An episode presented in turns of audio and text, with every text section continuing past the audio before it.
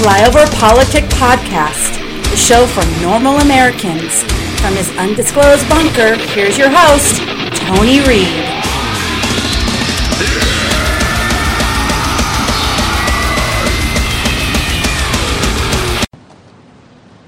Distinguished guests, including our presidents and first ladies, government officials, foreign dignitaries, and friends. Jeb, Neil, Marvin, Doro, and I, and our families, thank you all for being here.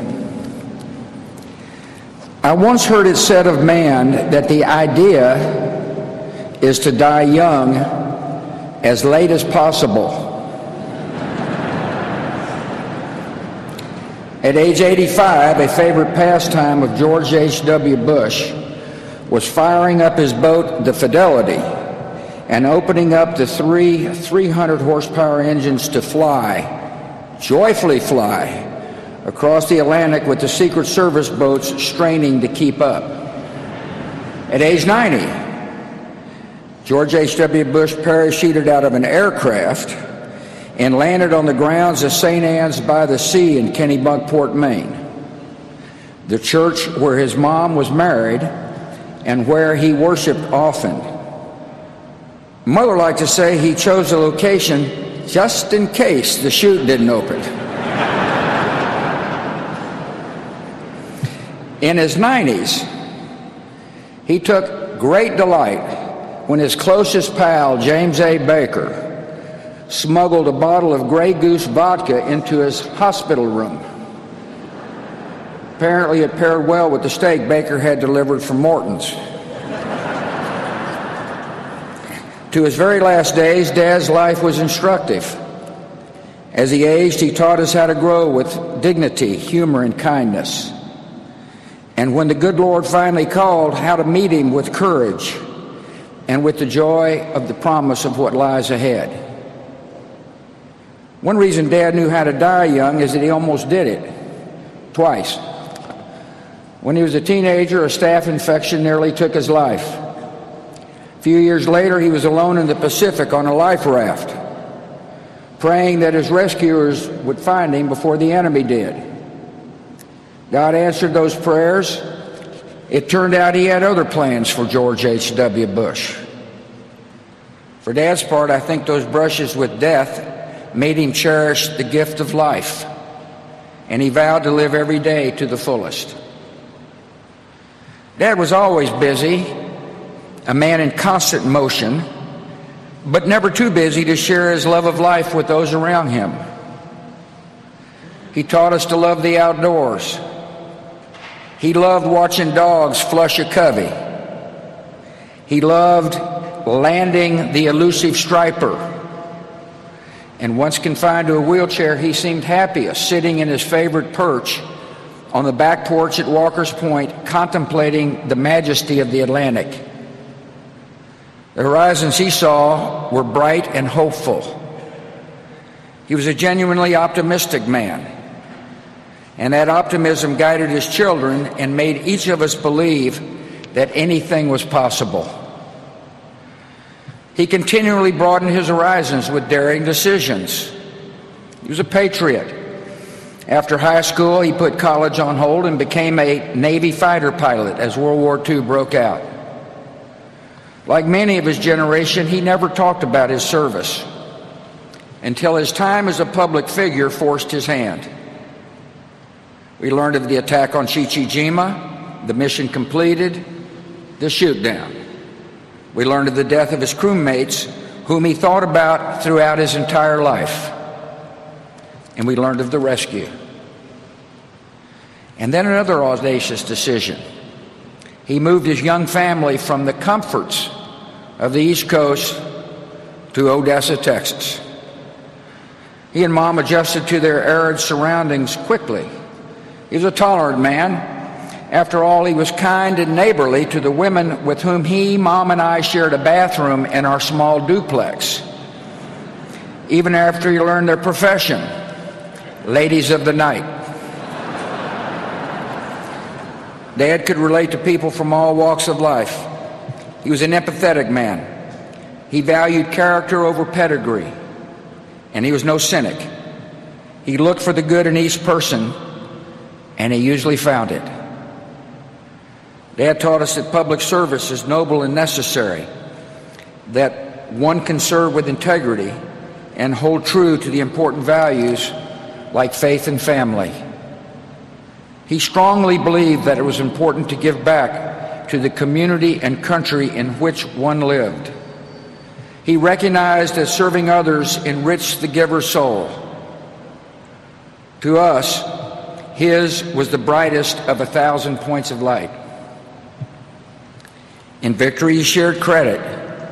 When he lost, he shouldered the blame. He accepted that failure is a part of living a full life, but taught us never to be defined by failure.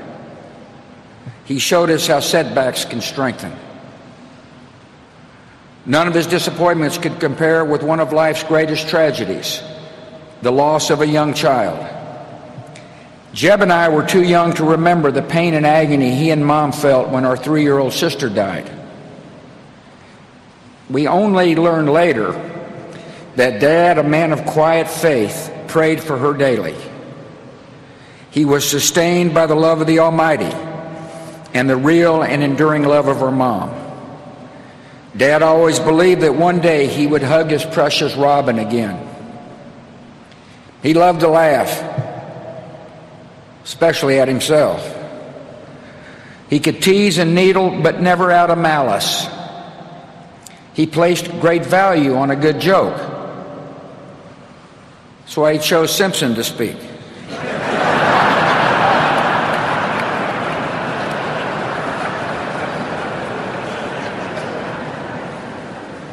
On email, he had a circle of friends with whom he shared or received the latest jokes.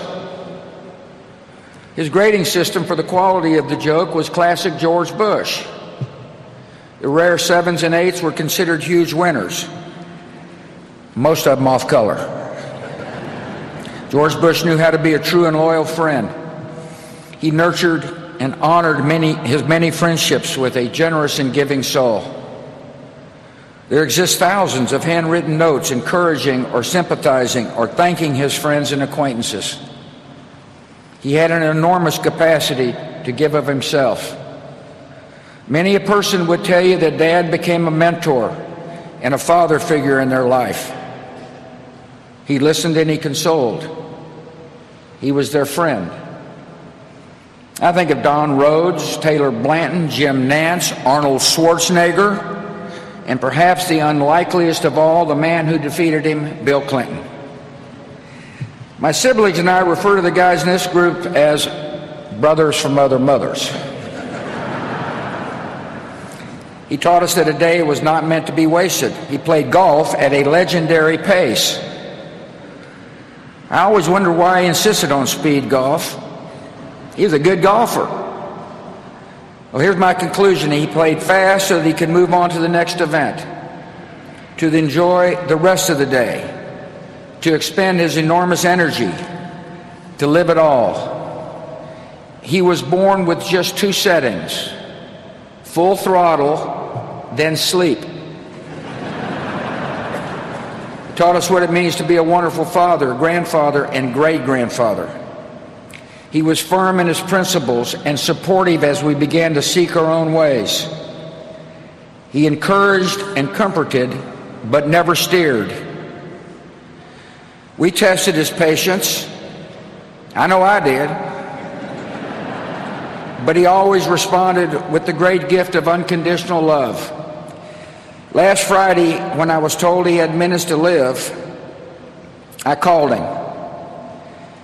The guy answered the phone, said he, I think he can hear you, but he hadn't said anything for most of the day. I said, Dad, I love you and you've been a wonderful father. And the last words he would ever say on earth were, I love you too. To us, he was close to perfect, but not totally perfect. His short game was lousy.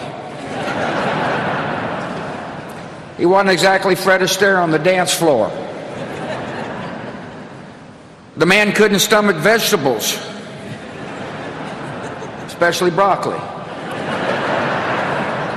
And by the way, he passed these genetic defects along to us.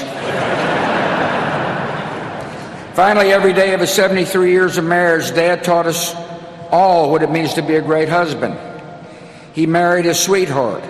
He adored her. He laughed and cried with her. He was dedicated to her totally. In his old age, Dad enjoyed watching police show reruns, the volume on high, all the while holding mom's hand. After mom died, dad was strong, but all he really wanted to do was hold mom's hand again. Course, dad taught me another special lesson. He showed me what it means to be a president who serves with integrity, leads with courage, and acts with love in his heart for the citizens of our country. When the history books are written, they will say that George H.W. Bush was a great president of the United States, a diplomat of unmatched skill, a commander in chief of formidable accomplishment, and a gentleman who executed the duties of his office with dignity and honor. In his inaugural address, the 41st President of the United States said this We cannot hope only to leave our children a bigger car, a bigger bank account. We must hope to give them a sense of what it means to be a loyal friend, a loving parent, a citizen who leaves his home, his neighborhood, and town better than he found it. What do we want the men and women who work with us to say when we are no longer there? That we were more driven to succeed than anyone around us?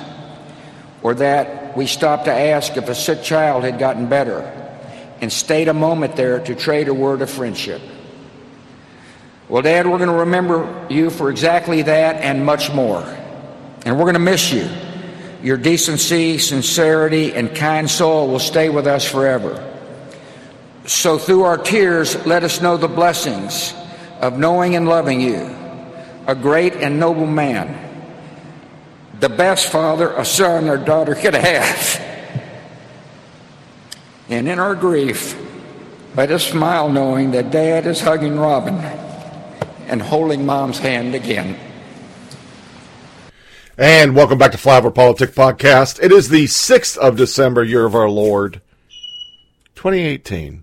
And the intro was the eulogy from George W. Bush.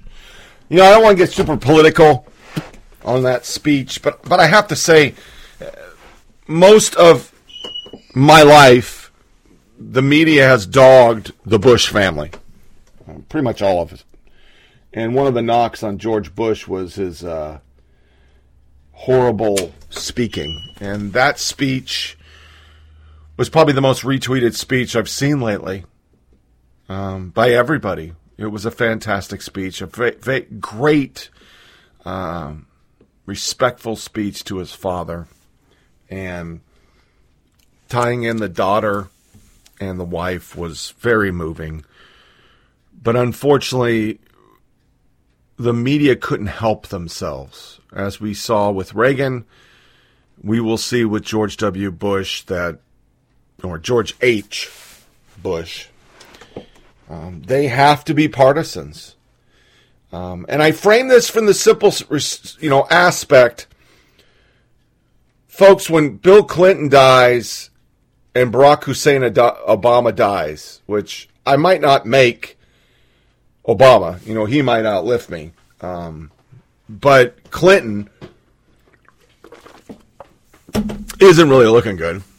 And you watch that if you disparage him and talk about his many faults at any time,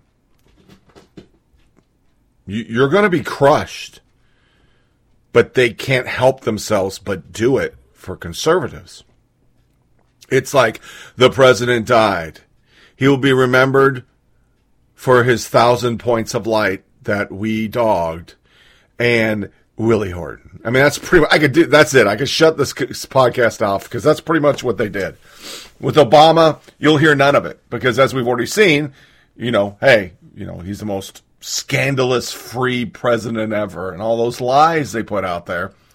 If you say something, you're a racist piece of shit. So, I mean, it, it's frustrating watching that because as a country, as a leader, and, and by no means am a status that we should bow down to our leaders. Um, there should be some respect for a president. I mean, they sacrifice quite a bit. In this case, he sacrificed most of his adult life serving this country in some kind of a capacity. But our media just can't do it. So up front, I want to do some positives. This one surprised me. It came from Luke Russert. This just warms my heart. 35 degrees in D.C. and the line to pay respect to President Bush 41 is over 3.5 hours long per security. It keeps growing. This is America. The lines outside the Capitol, unbelievable. It's about 36 degrees and folks are waiting three and a half hours. He tweeted twice. Benny, the line to pay honor to George H.W. Bush. I started at the end. It's freezing out. It's late. Yet it took merely, me nearly 15 minutes to film the full line that stretches the full length of the Capitol and back. Seven times. I sped the video up times 10, and he did a video. Um, he was beloved. Please share. And I thought that was pretty apropos. Uh, the media might have hated H. Bush. They hate the Bush family. They inherently love all Democrats and hate all Republicans. But the American people, um, they know the deal. So, also up front, I want to tell a horrible story, and, and I, this struck me and my better half I don't know why it hit us so hard. You you read these all the time and you hear about it, and most time you go, "That's horrible," and you just move on. You don't really want to process it. But in this case, because of what has happened since Barack Hussein Obama became president, and the demonization of police and the racialization of America, I'm really surprised the story isn't front page news because the person was African American um, that it happened to but it's Baltimore. And after Freddie Gray, on the heels of Trayvon Martin and Michael Brown and, you know, the media ratcheting up and the hateful groups that came out and demonized everything, uh, with law enforcement that is, you know, capitulated now into we must abolish ICE. You know, we've gone that crazy in the last eight years. Um, I think they didn't do it because it is Baltimore and all the details we put out and the the video I played for like five podcasts on the show showing the Ferguson effect of how each time this happens and the media doesn't report facts and the people freak the fuck out, police forces pull back and they pull back. And we've covered on the show how Baltimore's murder rate is through the fucking roof because they're not policing if the city doesn't have my back, and you know they've unfortunately um, elected back-to-back uber lib mayors who were anti-police, the policemen just sit in their car and drink coffee and eat donuts and say fuck it. They're not they're not going to do the hard policing because why? You're just going to throw me in jail. I'm going to go to jail for anything I do. Um, and that that sets the table for this horrible story. Husband of woman killed after helping panhandler speaks out, I want justice. This was tweeted by Oprah, who does it all the time. She says, now I don't know if I'll ever do it again. Now, she said that because the person's black. If it was white, she wouldn't say that. She probably wouldn't even cover the story if it was a white person. Because I don't care what anybody says, Oprah's pretty racist. I mean, she just doesn't like white people. I mean, she has a lot of inherently hate towards Caucasians, which, you know, maybe it's her life story. I don't know. But she tweeted it. As Kevin Smith talked about his wife, Jacqueline Smith, he rattled off a list of characteristics he fell in love with. She was a career woman, a good mother, a churchgoer, and most of all, a giving person. Her kindness, he said, is what cost her her life. Now Baltimore police are hunting for an apparent team of panhandlers who preyed on her good nature and stabbed her to death for a few dollars. She was trying to help someone out, Keith told ABC. I think the reality is we forget about the times that we're living in. You may have the best intentions on helping this person, but when you let a person get into your safe zone, you're actually opening yourself up to whatever this person has intended for you. Help me feed my baby about 12:30 a.m. on Saturday. Smith was driving his wife and daughter, Siobhan Smith, home after they had been out celebrating Siobhan's 28th birthday.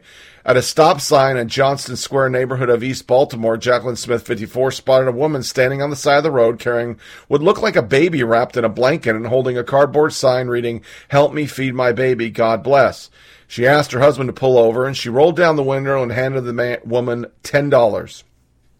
It was drizzling, it was cold, wet. My wife, like any normal person, felt sorry for the baby, which turned out not to even be a baby.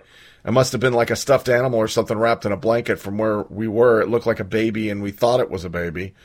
Kevin Smith said he noticed a man standing next to the panhandling woman, but it never crossed his mind that he and his wife were being set up. As she was handing her money, the guy came to her, say thank you, and the woman was saying, God bless you, God bless you. While we're looking at her saying, God bless you, and my wife was handing her the money, he came over the car and said, thank you, and started stabbing my wife and snatched her necklace off and ran. He said the female panhandler reached in the car, grabbed his wife's purse, and scurried off in the darkness. With his wife bleeding profusely from a stab wound to her chest, Smith sped to John Hopkins Hospital where Jacqueline was pronounced dead. For most people, the last thing you're going to think about is that this person is about to take your life for a few dollars, Smith said. Baltimore interim police commander Gary Tuggle said during a news conference Monday that detectives are seeking the public's help in identifying the two suspects. He describes a female suspect as being in her 20s with medium brown skin, a medium build, about 5 feet tall, and wearing a long brown coat. He said the suspect male accomplice is black, about 5'10, with a medium build, a goatee, and wearing a black hoodie. Using this ruse as panhandlers to get the attention of the would be victims. We also want to caution the public about engaging with panhandlers and recognizing the fact not all of them have honest intent. Not all of them are in real need. Kevin Smith says he just wants justice. Just wants justice. And it is such a sign of the times. I, I don't want to over emphasize this incident because they happen all the time, but this one struck me as my God, what is wrong with us? What is wrong with us? That this happens. You fake need, get assistance, and then kill somebody over a few bucks and a necklace? That's that's what we've become? So I, I didn't want it to get lost at the back end when I do the crimes. It had to be up front. And it, and you know, it's the holiday season. I just stare at stuff like this and go, Jesus Christ. What the fuck is wrong with us? Seriously. But as we go into Fire for Effect, I think it'll help us understand what is fucking wrong with us.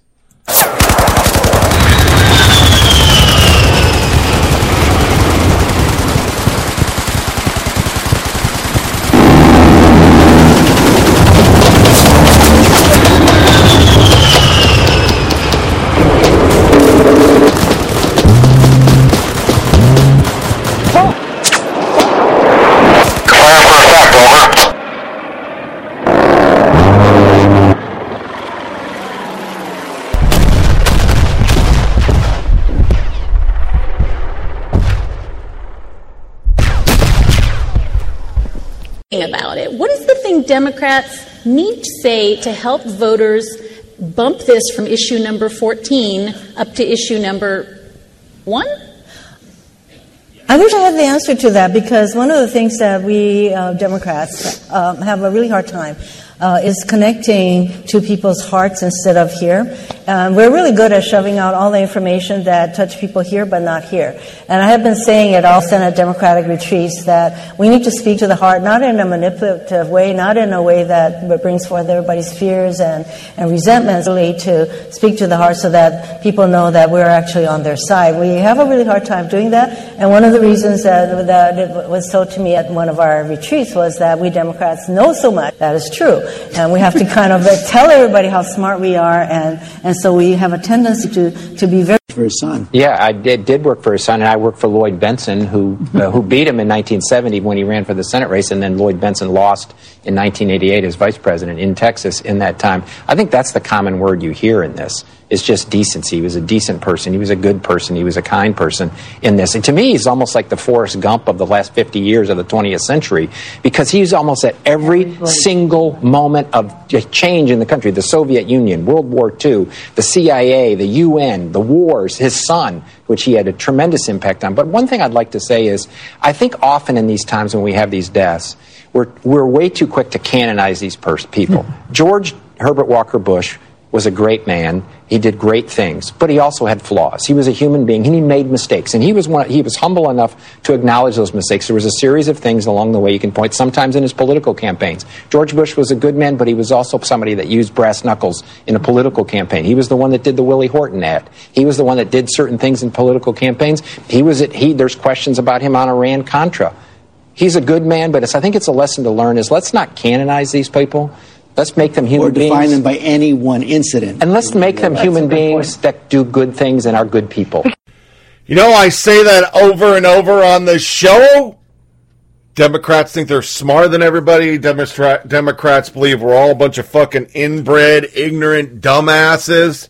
And there's Horseshoe again doing exactly what I say they think. We're just too smart. We can't connect to our voters because we're too smart. Yeah. She said it. They're too smart for us. Hmm. Yeah. Yeah, that's exactly it. That's exactly it. They're so smart, we don't get why you need 95 pronouns. We don't get all the stupid shit they do. Yeah. Okay. And the second part was Matt Dowd.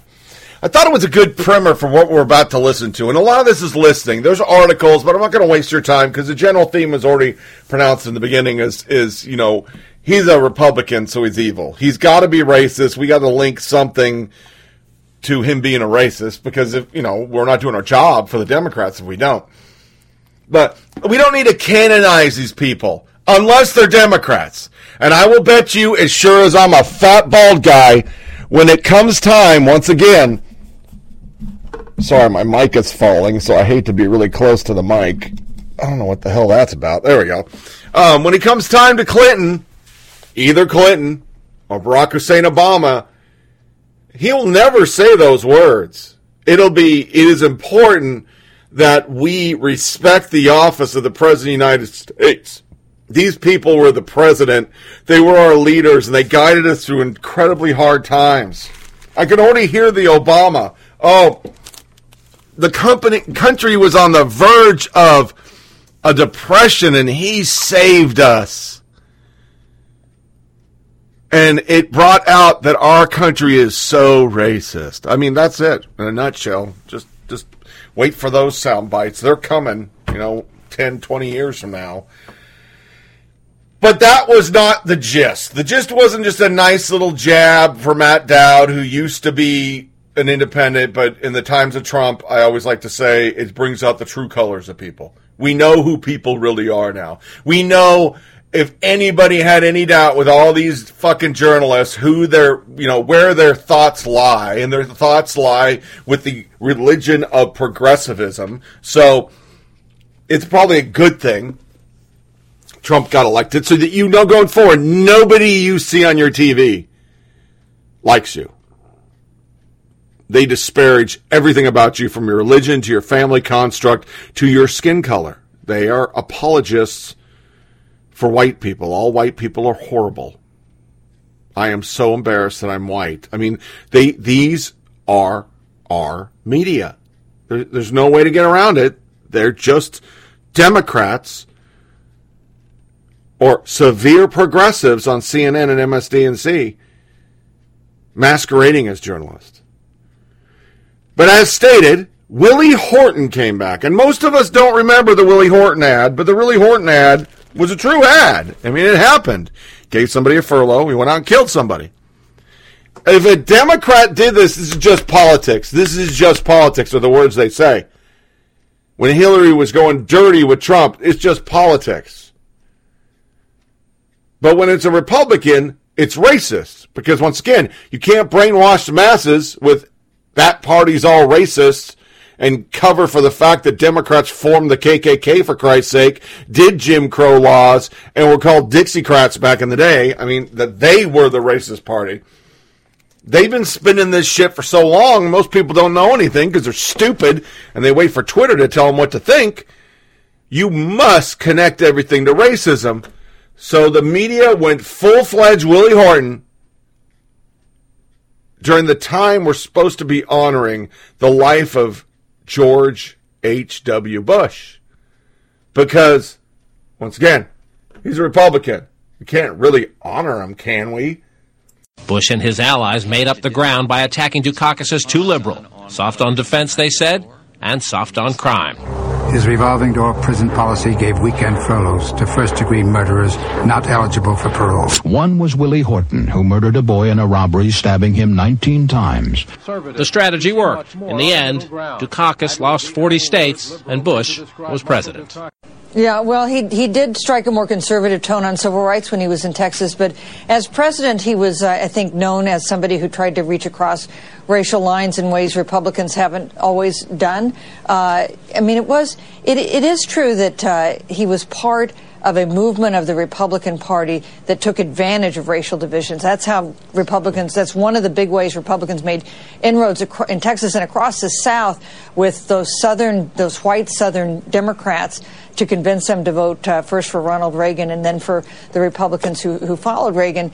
Uh, but President Bush was never known as someone who, uh, you know, struck racial, uh, who, who, seemed to exploit that. He was, mm. in fact, someone who I think tried to reach across racial lines. And that's something that goes back even back to his days in college, where he was active in civil rights groups on the campus at Yale. Eddie Glaude, jump in here if you will. Well, I mean, you know, it's it's a really complicated story. I yeah. mean, I, we have to we have to bring up Willie Horton. Yeah, the Lee Atwater ad. The Lee Atwater ad and what it what it meant in the battle against Michael Dukakis. We know that he was losing, Dukakis was leading, and then that ad started running, and the way in which he appealed to racial animus. But at the same time that that's happening, you know, this is a guy who passed the American Disabilities Act. Yeah a guy who talked about the Clean Air Act. I mean, who passed the Clean Air Act. So there's a way in which he would do anything to get elected.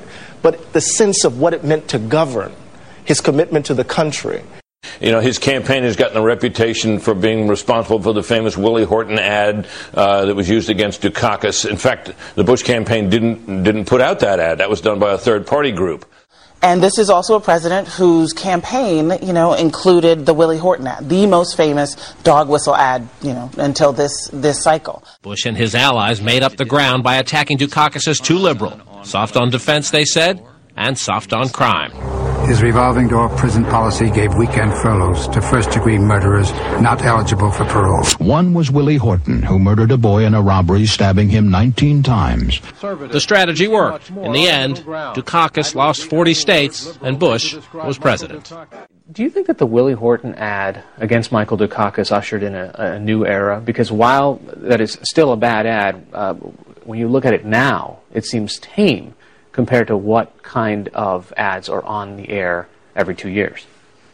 It seems tame now, but that was something that hinted at racial animosity. It was certainly by no means uh, George Bush's best moment in later years. He was not proud of it. The best he could say was, I make a differentiation between campaigning mm-hmm. and governing. In retrospect, he never should have allowed the ad that actually the Willie Horton ad was an independent ad, but there was an official ad that uh, hinted at some of the same things. They should not have done that. You know, but he also had flaws. He was a human being, and he made mistakes. And he was one, he was humble enough to acknowledge those mistakes. There was a series of things along the way you can point. Sometimes in his political campaigns, George Bush was a good man, but he was also somebody that used brass knuckles in a political campaign. He was the one that did the Willie Horton ad there were not that many good angels in the 88 campaign. That was, uh, that was Willie Horton. That was uh, Michael Dukakis. Flag, flag factories. Yeah. It was a rough campaign. Uh, but also the ways in which the, the Bush, the H.W. Bush presidency predicted Trump's are interesting as well. Uh, he uh, famously ran on the Willie Horton ad, and Trump just cut a campaign ad in the wake of the migrant caravan crisis that's, mm. that many people said echoed that one. But I think a lot of the forces uh, that Republicans in 1988 through 1992 really thought they could command, I think you see with the Willie Horton ad and other things uh, of that ilk, have now taken command of the party, and Trump is the represent, representation of that. Uh, it's true that George H.W. Bush's personality could be so disarming and so kind, uh, but politics was tough back then, just as tough today. Remember Lee Atwater, remember the Willie Horton campaign. Sure. That's how George H.W. Bush was elected. We have to bring up Willie Horton. Yeah, the Lee Atwater ad. The Lee Atwater ad and what it what it meant in the battle against Michael Dukakis. We know that he was losing, Dukakis was leading, and then that ad started running, and the way in which he appealed to racial. Sam, was it really a kindler, gentler time, the way it's sometimes recalled? I mean, think about 1988, uh, the Bush campaign. Lee Atwater was the campaign manager. Roger Ailes was a media consultant. Uh, this famous Willie Horton ad that supported the Bush campaign tore down Dukakis pretty ugly uh, kind of campaigning. And yet it seems H.W. Bush really separated campaigning from governing and saw a big difference between the two. But was it really a kinder, That's gentler time? That's an interesting point. I think the Ailes Atwater combination in 1988 took politics to a terrible level that it had not been before. Politics has always been a terrible level in many respects, but they took it farther. Willie Horton. I've interviewed Willie Horton after, after the election in the prison where he resides in uh, Baltimore, in the state penitentiary in Maryland. Lee Atwater said to reporters, I'm going to make Willie Horton the most famous black man in America because he'd been released on a weekend release. He'd raped a woman in Maryland and savaged her boyfriend, and they blamed Governor Dukakis' program. Of course, it was a program brought to uh, Massachusetts by a Republican governor who took it from another Republican governor who was the first one in the nation to have a weekend release program. That man's name was Ronald Reagan. Right. Still, they were effective in, in, and Bush did. I think what he did was he didn't like it. You say, well, if he didn't like it, he's the boss, cut it off. I hate to say it, but I think he wanted to be president, and, and it, it, they, he put it in their hands and he sort of turned aside. Which and I, that ego, yeah, that ego, to- that desire to be president. Uh, there, there were dark stains, but then there were these core values that we look at that I think we all take pride in. So there's Yeah. a there's a kind of Yeah, complicated I- nature there. In 1988, a political action committee with ties to George Bush's campaign released an infamous ad that has become almost synonymous with dog whistle politics.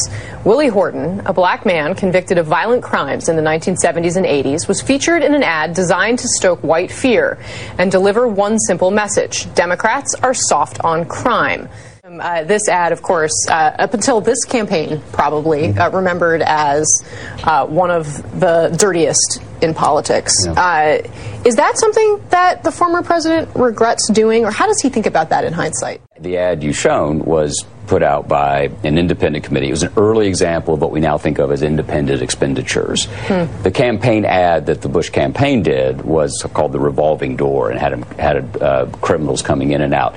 Um, President Bush's view was that a we didn't put out the ad with the mugshot, and b the furlough program was wrong, hmm. and I was right on that issue, and he held that view. Certainly, the last time I talked to him about it was probably six, seven years ago. Hmm. We see echoes of this, though, in what the Trump campaign has been doing on immigration. Yes, the effort to tap racial fears. Uh, you know, if you're getting ethical advice from Roger Stone and he's telling you you're going too far, it seems to me you're probably going too far. I think this, I think this is, does stand as a, as a stain on, on George Bush's many admirable things about George Bush, but I think the willingness to first do the ad that showed both black and white prisoners going through the revolving door, um, and then to have this group that was independent but not fully independent, had ties to Roger Ailes, um, stands as something that, he, that, I, that I can't imagine he was he was proud of, although it did uh, contribute to his victory in 1988. I talked to Governor Dukakis about this, and Dukakis said George Bush wasn't a racist. This was in the public record. Any, any Republican would have used it. And which I thought was incredibly gracious and magnanimous of Governor Dukakis and interesting. Hmm. It does. It did set a new standard for what you could run in a presidential campaign and survive and win with an ad that was pretty apparently racist. being aired on your behalf. There's one other dorky point about this. The ad was a very small buy in the Maryland suburbs because the press would see it on their televisions. Seriously, it was an early case of earned media for free media, sorry, for an ad that was made. Is it was covered far more than it ever ran in the country. Yeah, it seems like a depressing uh, statement, Natasha, that this ad that we just saw seems to be it's almost run of the mill for what we see today. Yeah, and it resonates. I mean, uh, my takeaway from that is it just really reminds you of the ad that the Trump campaign for 2020 released, um, just fear mongering over the border, showing, you know, migrants, um, basically portraying them as people trying to storm the border as invaders. Um, it's it, it does resonate a lot, and it just shows how history really repeats. And it wasn't just on TV. New York Times.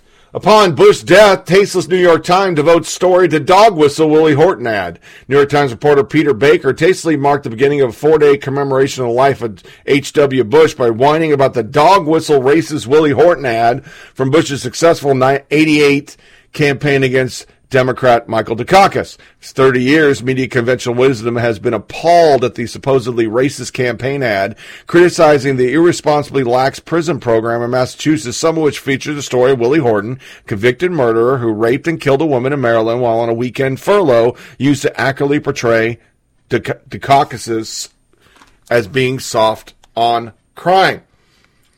Bush's own campaign ad didn't even feature Horton's name or picture. An earlier ad showing Horton's face was produced by an independent group.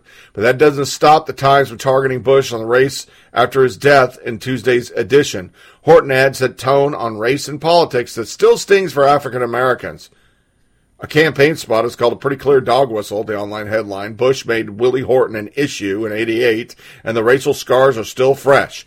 The tributes to former Bush H.W. Bush in recent days have focused on his essentially decent civility and his embrace of others, including even his one time opponents, like Clinton, who he talks to till his death. He was the last gentleman Mr. Bush's successful campaign for the presidency in 88 was marked in part by racially charged politics of crime that continue to reverberate to this day. The Willie Horton episode and the political advertising that came to epitomize it remain among the most controversial chapters in modern politics. Willie Horton was a African American prisoner in Massachusetts who released on a furlough program, right, blah, blah, blah, blah, blah, blah, blah, blah, blah, blah. And Baker's telling the Horton ad is to blame for tougher sentencing laws championed by Clinton among others. The reason why the Willie Horton ad is so important in this political landscape is it wasn't just about a racist ad that misrepresented the furlough process, said Marcia Chatelain, a Georgetown University professor of African American history, but it also taught the Democrats that in order to win elections, they had to mirror some of the racially infected language of tough on crime. Baker admitted the wisdom of the Massachusetts furlough program was open to debate aside from race Releasing nonviolent offenders on weekends to help ease reentry into society was the goal, but freeing violent convicts raised questions about security. Once again, remember, we say all the time on here Democrats rewrite history. They rewrite history. The facts still remain the same. A man, regardless of color, was released from prison on a furlough that he shouldn't have been released for and he went out and killed and raped somebody. If a Republican did that, regardless of race, gender, or sexual or it could be a gay, black, handicapped, transgender Republican governor did that. Fair fucking game. Fair game. But they rewrite it, it's racist. It was a racist ad. We're not supposed to report the facts that a black man killed somebody because he's black. We're supposed to not even talk about that because the person was black. And remember, one of the key things that Carville did to H. Bush to win the election, Bush used like Costa Rican or some Latino country to publicate his flyers. If a Republican or Democrat Democrat was doing that and the Republican pointed that out, it'd be xenophobic. You see how they play the game? Oh, what's wrong with having Latinos make this? They're they're trying to help Latino countries that are impoverished. Would be the way the media played it. But with H, it was oh he's not America first. He couldn't use American publishers. That was a huge thing. It was a HBO documentary about how awesome the Clinton campaign was, and this is the greatest thing that ever happened. A little fucking dork from fucking Arkansas won the presidency. Look up the special. I'm not making that shit up. That was the key part of the election that they turned the tide. But they rewrite history. They make it a dog whistle instead of facts. They call it racist when it's politics. Today, what they have done to Trump is 10 times dirtier than pointing out a man that championed furloughs got people killed. And if you really look at that race, anybody with an IQ above a fucking potato peeler highlighting a article in the end of the show, which is just so scary to all men on the planet. His stupid video of riding in the tank killed him. Everybody says that. Dude was rolling around in a tank, looked like a fucking dork. It was a horrible promo. I don't know why they did it, but it just made him look unpresidential. So the American people, yeah, no.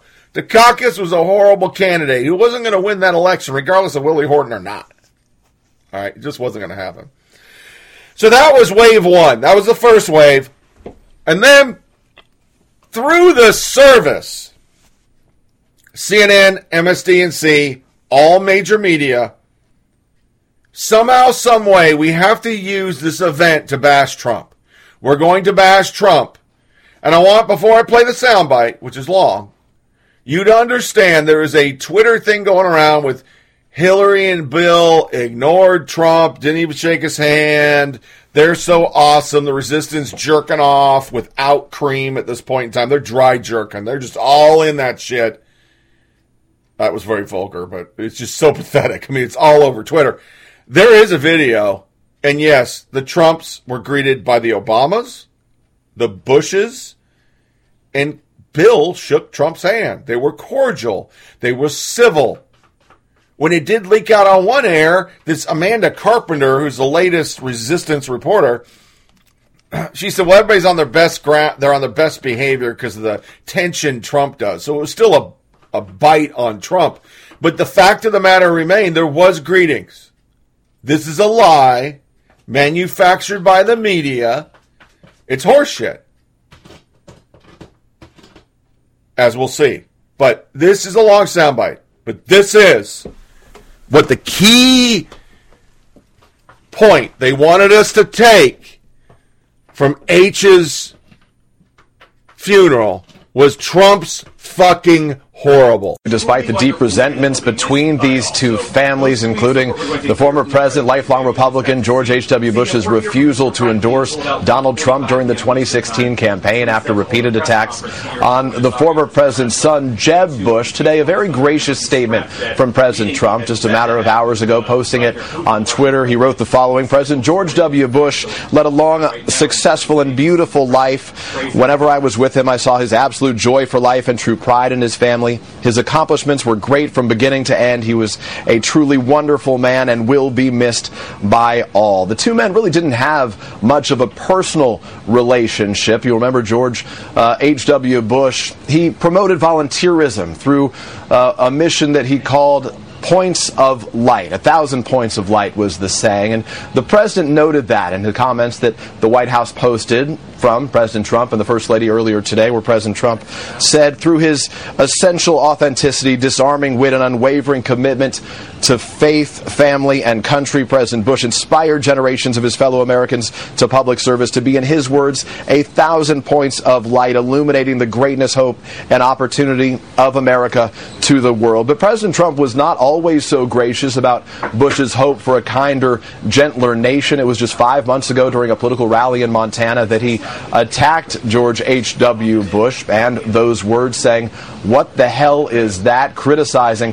that slogan versus his own slogan, Make America Great Again. President Bush was quoted in a book just a year ago speaking of Donald Trump, saying that I didn't know him, I don't know him, but I know he's a blowhard. He says, I don't like him in those remarks. There really was sort of a deep dislike between these two in the wake of the 2016 election. President Trump, of course, did not attend the funeral services celebrating the life of Barbara Bush. Instead, it was the First Lady Melania Trump who attended in his place.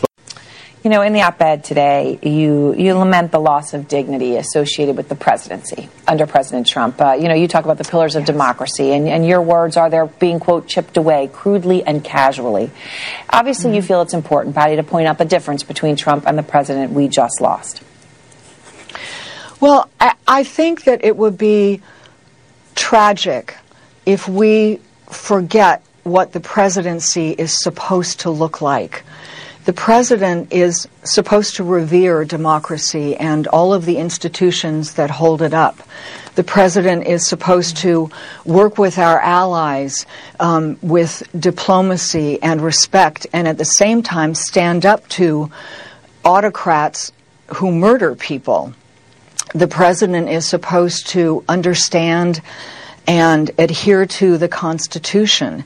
The president is supposed to be a grown up. You know, nine year olds should be able to look up to the President of the United States, not feel that he's one of them. You know, it, and if we forget that, I think we're doomed. Know, he, he's not one to mend fences too too readily. I think he's doing this because he feels he has to do it. And I'm also assuming that General Kelly has had a big hand in it. I do know from the Bush family that they are very appreciative and think the White House has just bent over backwards, gone to great lengths, been extraordinarily helpful. That said, just I, I can't help but wonder if there was a thought bubble over Donald Trump's head just now, what he was thinking as he stood there. I I have to imagine he was thinking, how much longer do I have to stand here? It's, it's you know, he had to be there. He did it. Um, I think it's interesting he did it because maybe he could have waited to the National Cathedral and then he saluted.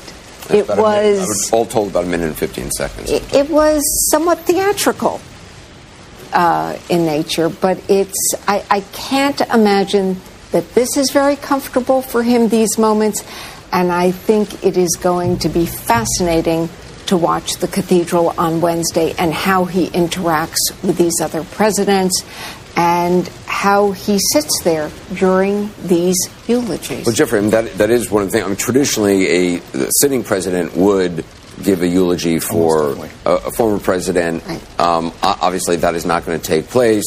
Uh, this is a special circumstance, given that President Bush's son, who was, is also a former president, is going to be giving the eulogy. Um, but it, it's it's one thing to have for the Bushes to have President Trump there is another thing. It would have been another thing for them to let him speak. Exactly. I mean, and, and, I think that we need to remember the historical precedent that you just mentioned that a sitting president in the room is the one who is typically given the honor of, of addressing the crowd, any crowd, to be honest. And, you know, I think we need to be a, a little bit uh, thoughtful and careful about how we interpret what President Trump is doing here. I mean, uh, David Gergen just mentioned that we need to give him credit for not tweeting out nasty things about President Bush. I mean, I, am concerned that we shouldn't give credit to someone for not kicking dirt on the grave of a person who just passed away. There was a presence in the front row that needs to be discussed, and yeah. that was uh, the current president, uh, whose job today was to show up to attend. He did not have a speaking role right. and to be respectful. Yeah, and look, even his presence, I think, said more about the 41st president and the Bush family than it did about him. Um, he was a good guest, um, and, and, I think that's all we need to say about him right now.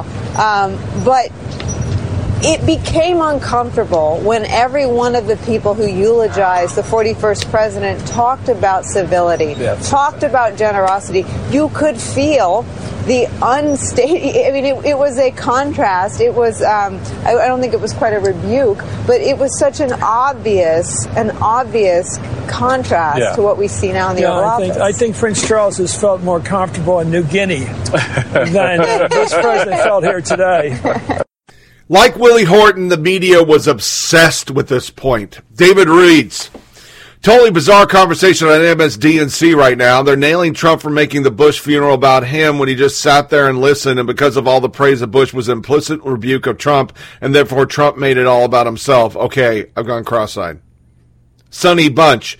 Holy shit, CNN is still talking about a body language at the funeral. Literal Chyron.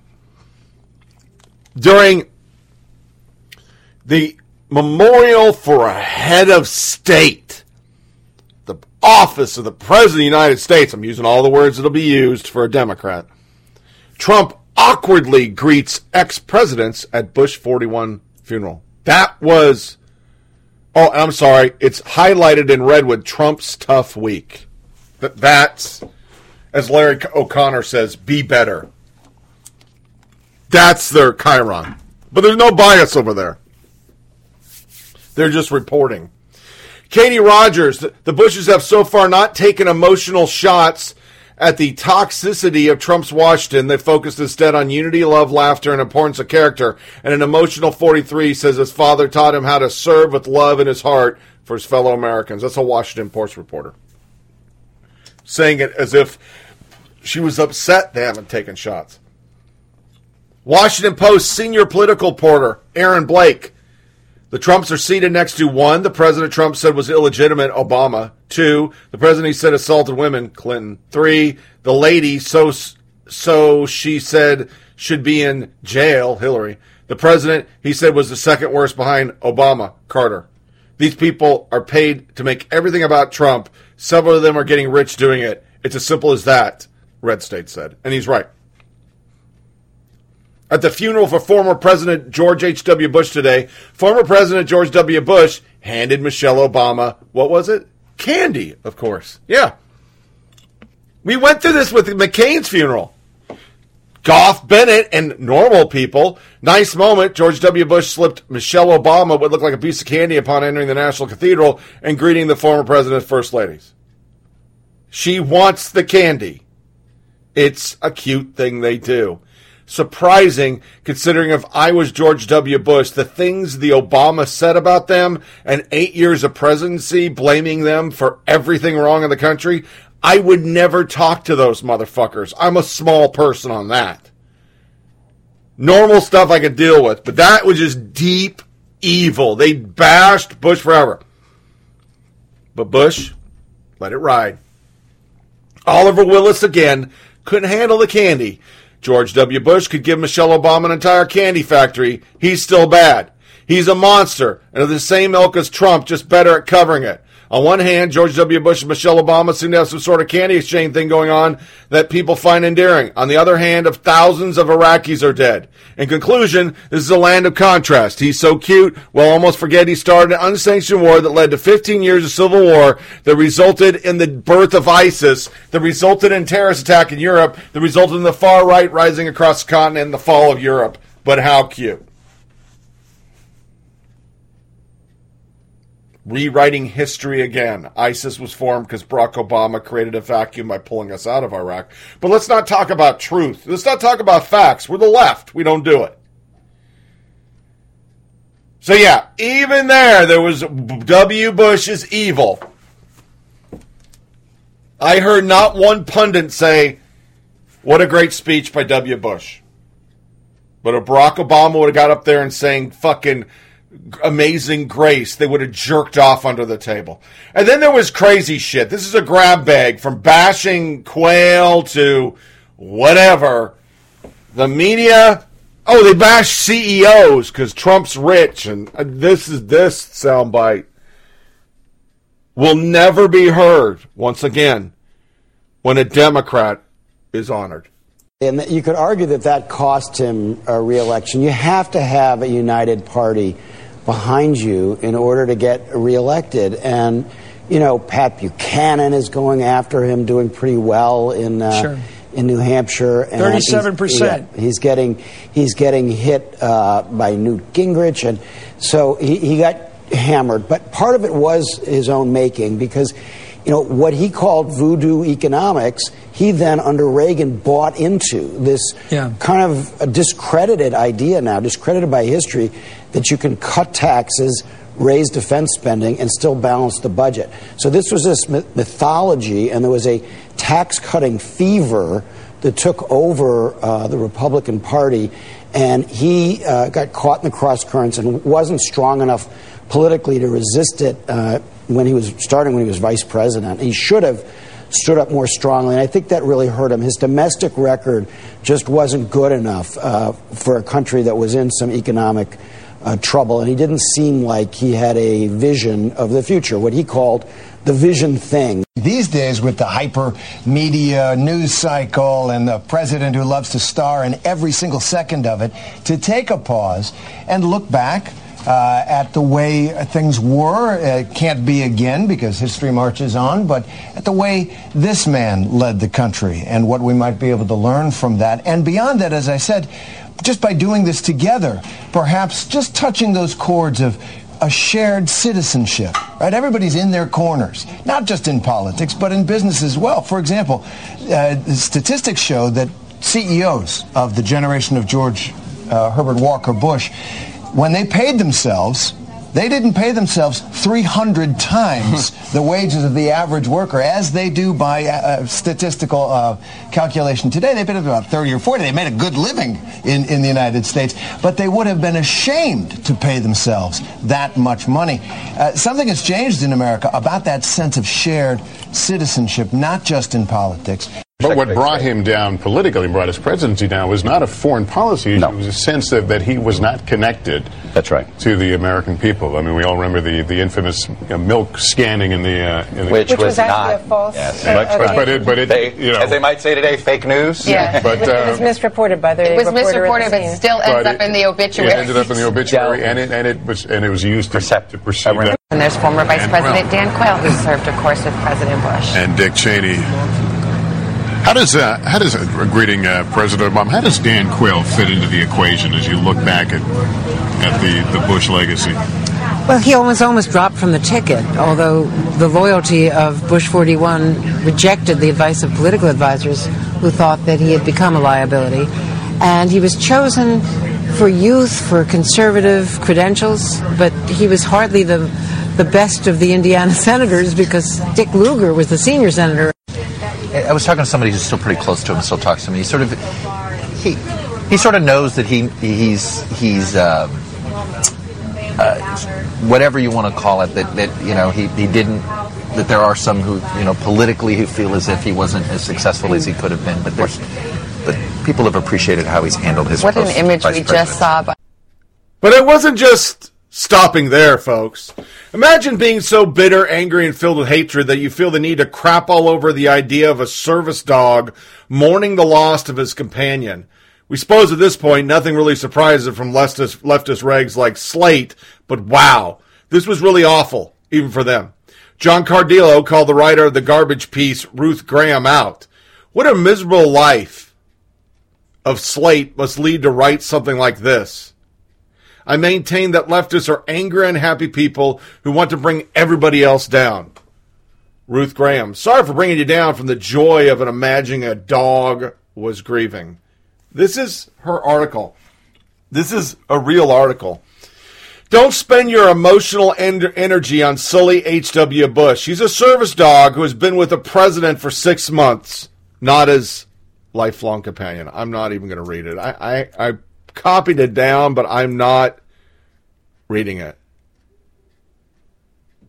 They ended up having to repost something saying as a service dog has only been there for six months, so we weren't total dicks, but you were a dick. You're a dick. And the media just doesn't get it. They don't get how we see them, how we know you're just liberal activists, as demonstrated by Mojo. and many other uh, people in the press that went after George H.W. Bush every day. I saw some of my conservative friends come out yesterday saying how hypocritical the media hated Bush and Bush hated the media. Well, yeah, that was the case. It was, it was like Ronald Reagan and Tip O'Neill had a deal that they fought like hell every day, and then at six o'clock, they put it to the side. Yeah. Because they could do that, Willie.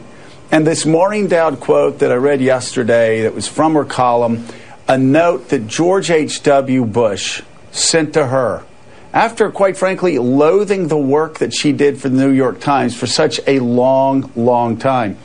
George H.W. Bush says this I reserve the, to the right to whine, to not read, to use profanity, but if you ever get really hurt, hmm.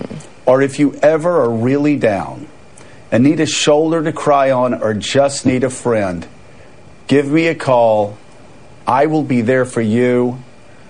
I'll not let you down. That is the whole point.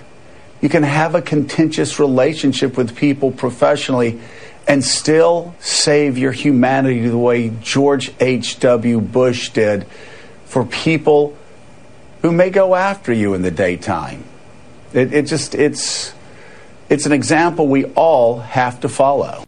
The problem with that line of reasoning is the facts go against what you're saying, Joe.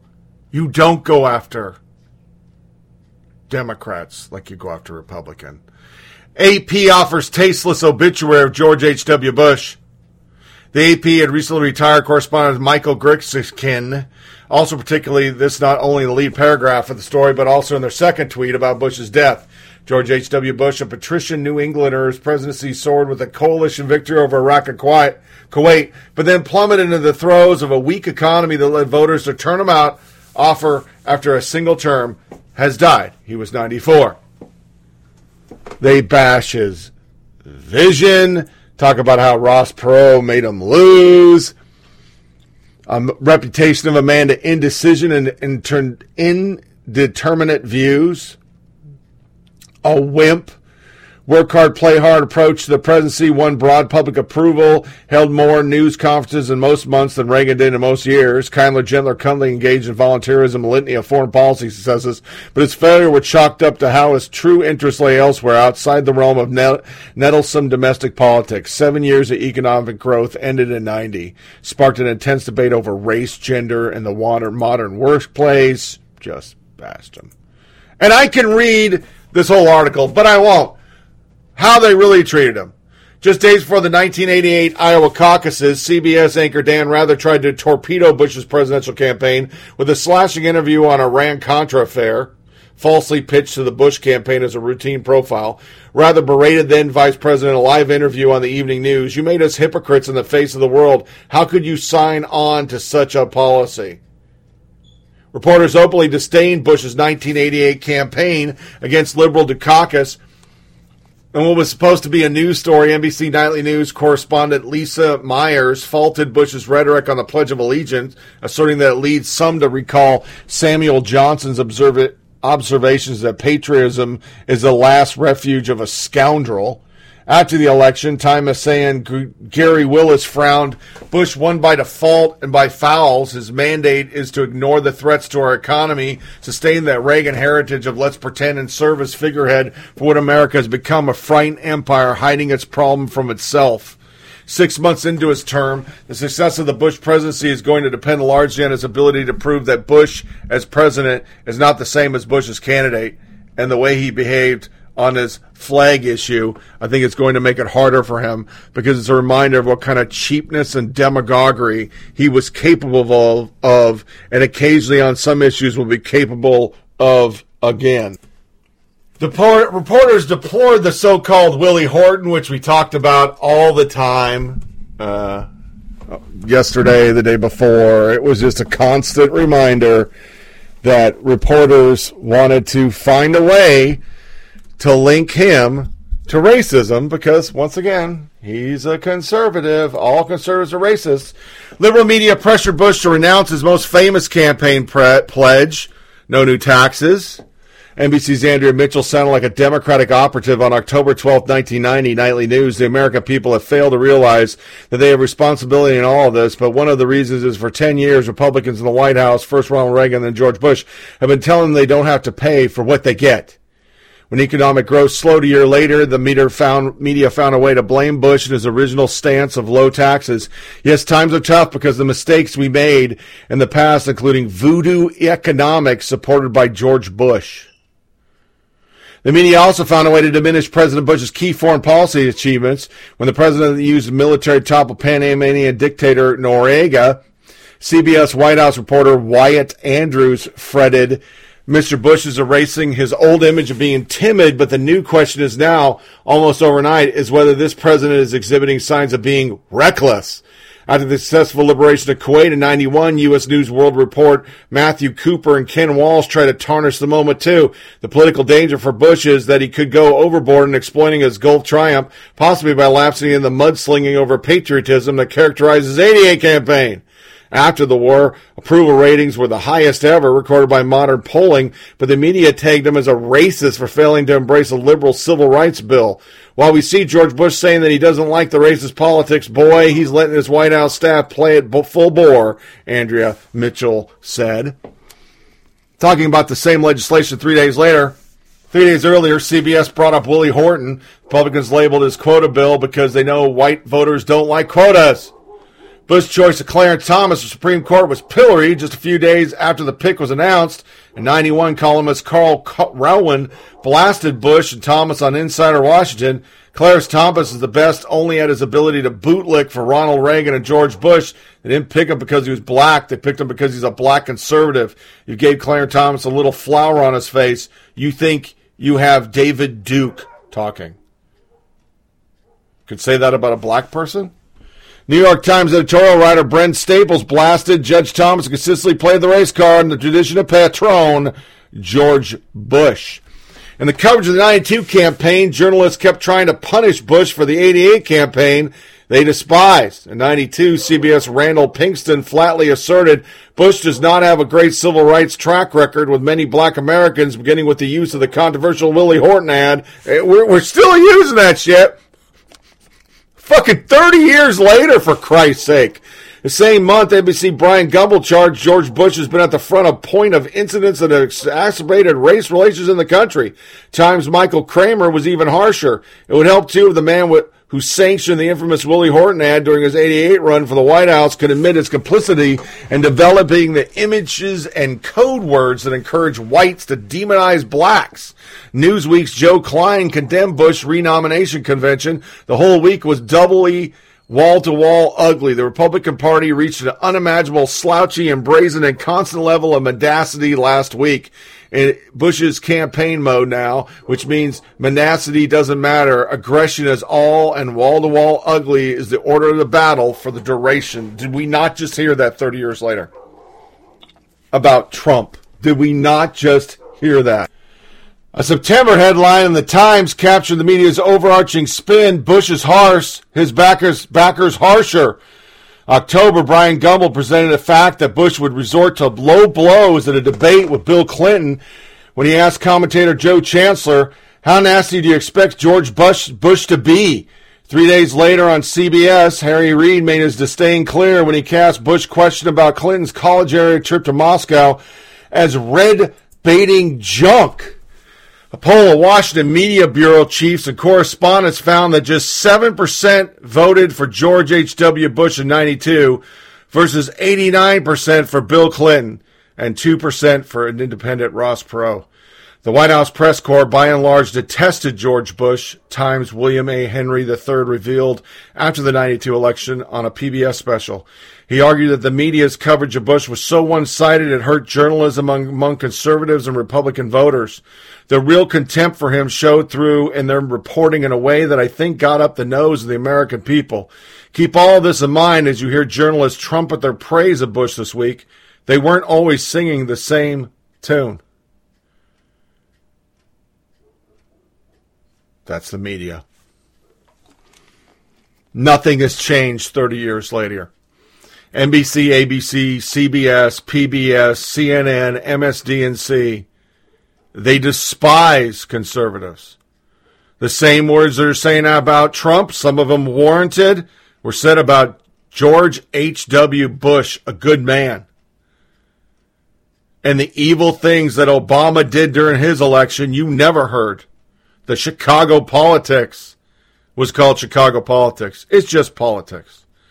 When Democrats do it, it's just politics. There's never been a time, as we showed, we did the one show about all the conventions. There's never been a convention Republicans have ever done that they weren't evil and dark, and the left was uplifting and light. So, he was a great man. The history books will rewrite it as he was evil. As the years go by, it'll be worse. Today, it's only he's a good man because he wasn't like Trump. So immigration, some quick headlines really quick. California Democrats plan to extend Medicaid to illegal immigrants. They're going to put them on Medi-Cal. But understand, as the Washington Examiner reported and other things like Fair Immigration reported, Paul Bedard writes in the Washington Examiner Monday that according to the 2014 Census Bureau data, 63% of all non citizens are using a welfare program, and that number increases to 70% for those here 10 or more years. That is 4.6 million Americans. Actual number 4,684,784 million non citizen households receive welfare and nearly all 4,370,385 had at least one worker in the house. In the report, Stephen A. Camarota, the director of research, and Karen Zeigler, a demographicer at the center, said that in census data, about half of those in the United States illegally. The MSM adamantly insists it's the opposite. And since we're moving towards Europe, seven adult migrants suspected of raping a 10 year old Finnish girl She's ruined for life. A legal alien pleads guilty to horrifying rape murder of Islamic teenager. This is in Fairfax County, Virginia. The amazing thing is the stories from the Daily Mail because our media won't cover it. An illegal alien pleaded guilty on Wednesday to raping and murdering an Islamic teen last year in a horrifying case near mosque in Fairfax County, Virginia. Darwin Martinez Torres, 25, pled guilty of capital murder and the rape of a 17 year old girl. He's from El Salvador, and he's part of MS 13. Washington Post buried the lead.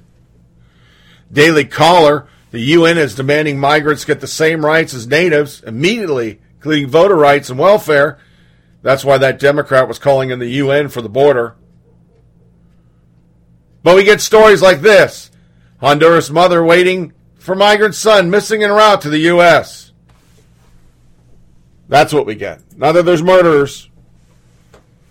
Border Patrol video, it's conservative media, shows migrant children being dropped from the border wall. Other stories, frustrated caravan migrants being begin scaling U.S. border fence. All on video. Not an invasion, though. Migrant caravans leave bottles of urine, mountains of trash behind. The picture photo shows a bunch of migrants flipping off an American helicopter. It's Blackhawk. Kyle Rothenberger, who's on the site. Tons of trash and clothes left behind by caravan migrants at the Tijuana border shelter this morning. Mexico police moved most of them about 15 miles away from the border yesterday to a different camp. The news comes as migrants are facing increased backlash and negative attitudes from local Mexican residents, as the overwhelming majority of Mexican residents, 73%, hold negative views of migrants. In a poll done by Mexican media, Rothenberg captured another video showing the migrants building a mountain of wet clothes and garbage at the Tijuana Boulder shelter to block out the police.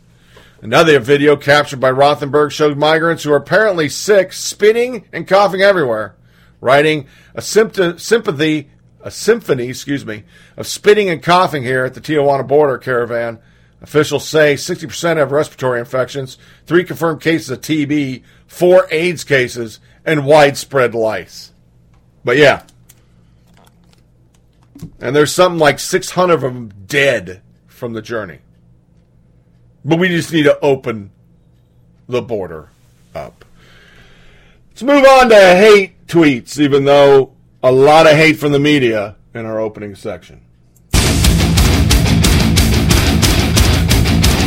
Hate tweet of the day! It's war. The View's Joy Behar and Meghan McCain clashed big time live on the air Monday during what was meant to be a heartfelt tribute to President George H.W. Bush that turned into an ugly shouting match. Watch this. And if I ever become a one issue voter, it will be about pollution and the greenhouse effect and, and Can the we fact focus that on the president, please? I, No, I just I don't want to talk about Trump uh, Well, I when do we're for in a the second. moment So of excuse- we're honoring a Uh, great excuse president me a second, passed. please. I, I want to talk about But the honoring, but I'm not interested in your one issue I don't voter care what you're interested in. I'm talking. Well, I don't care You what you're what? interested in. We'll be right back. Boy. Okay. Wow. All right. Senior correspondent Alicia Quarles went to the ABC studios this morning to see what the ladies of The View had to say about their heated on air fight. This really caught a lot of people off guard yesterday. So, what happened? It did. So, Jesse, obviously, we know they have opposing political views, but yesterday it really came to a head. But it's what happened during commercial break that has people talking. Now, an insider tells DailyMail.com exclusively that when the cameras stopped rolling, Joy blew up in front of the studio audience and said that she's sick of Meghan's entitled behavior. So, as you said, I went to ABC this morning to try to get some reaction from the hosts. And we saw Meghan. She was very polite. She was all smiles as she went in and said that she couldn't talk. Joy went to a separate entrance. So then today on The View on Hot Topics, they came out. It seemed like business as usual. They almost got through the segment without any dust up. And then at the end, Meghan and Whoopi got into it over the usage of the word gun. So, Jesse, this thing is far from over. Never a dull moment with these women. We'll wait and see. I can only imagine how weird and awkward that must have felt just being on that set with all those different personalities Exactly. based on what happened yesterday Exactly. morning. All right, Alicia, great job. Thank you. Now I play that because that is Joy Behar. After that was over, I'm quitting this damn show. Entitled bitch went too far. Joy Behar got in a horrid confrontation with an entitled bitch on the View, screaming, "I'm this damn show!" In fact, 75-year-old Behar shouted her ultimatums: if they are not met, she won't return to ABC show. The live audience heard the entire catfight. We have all the details. Everyone's dying to know. It all started Monday morning. Episode of the View. Joy Behar used what was supposed to be a tribute to Bush as an opportunity to trash Trump. After Behar praised the late president for signing the Clean Air Act as president, Behar turned the praise in the club against Trump in a soapbox of her own left-wing politics. This president that we have now is trying to unravel everything that Obama did, and if I ever become a one-issue voter, it'll be about pollution, and the greenhouse effect. Joy ran it before being cut off by Meghan McCain, who jumped in. And McCain went bonkers. Not so much over the trashing of Trump, though. 34 year old senator's daughter and perfectly fine with Trump bashing. McCain yelled at Behar, Can we focus on the president, please? I don't want to talk about Trump. We're honoring a great president's past. Well, that really rich coming from McCain, isn't it? Wasn't it McCain herself who used her own father's funeral to trash Trump? The shrew of the view are a bunch of hypocrites, but I digress. This is what is really got ugly. Excuse me a second, please. I want to talk about we're honoring a great president who passed, and I'm not interested in your one issue voting. I don't care what you're interested in. I'm talking. Well, I don't care what you're interested in either, Joy. Damn it! Whoopi quickly went to the commercial break, but it's what happened during the break that everyone is talking about. In fact, as the camera moves away, you can see Joy and McCain lean into each other. It happens very fast as the camera cuts to the break. Then the real fireworks started. According to Daily Mail source, immediately after, while off air but still in front of the studio audience, Behar blew up. Behar threw her hands in the air, yelled, My God, and get this bitch under control. If this shit doesn't stop, I'm quitting this damn show. Can't take this anymore. She fumed. Producers ran the stage in an attempt to de-escalate the situation, but Behar continued. I've taught a lot of shit on this show, tolerated a lot of shit on the show, but I'm at my wit's end with this entitled bitch. Enough already. Enough already. I'm not playing nice any longer, Behar shouted, despite the studio audience being able to hear it all. Tuesday show, Behar started out seated at the table, but when GOP Representative Steve Scalise joined the shrews, Big Mouth Behar wasn't surprisingly absent. It's quite possible Joy got heated once again and walked away after Abby Huntsman and Meghan McCain blew apart her premise that Fox News is President Trump's private network. Here's what I think. I want to say one thing about it. He's the only president of his own TV channel in history. Nixon didn't have that, so he has Fox News, and Fox will just back him, Behar started. I would be careful about that, co host Abby Huntsman warned. Let me finish that thought. His failure as a president means their failure as a station. They have everything interested in propping him up and backing his lies. So that's a very, very unusual position for someone to be in. Joy would soon be made to regret her assertion. Huntsman easily gave an example where Fox News wasn't easy and talked about Chris Wallace bashing him. That was Fox News. There are a number of folks that very much push back on him and not his camp that are great journalists. Then McCain similarly refused to meet Joy's eyes, said sarcastically, Bret Baier, Kennedy, Harris Faulkner, Shep Smith, I can go on and on and on. There are a lot of great people on Fox. The look of disgust on her face was apparent. Then during the following segment with Scalise, Joy was gone. I bet the producers begged Loudmouth Behar to rejoin the show, which he did at the end. But it sure looks like it's just a matter of time before the com- former comedian quits. Well, why do I care? I don't. It doesn't matter if they get rid of Bear. There'd be another fucking ignorant liberal to take her place. Well, locally, we had to put up with this. Get past that we can disagree and still be cordial with one another. Um, you know, and just talk about things without going for each other's throats and protesting and God forbid you say something a little bit wrong, you're racist, homophobic, Islamophobic, this, that, and the other. People need to calm down, get a little less politically correct. And I would say, you know, everybody except, I'd say, screw that Joey Behar bitch. Everybody. No, no, no, no, you, can't,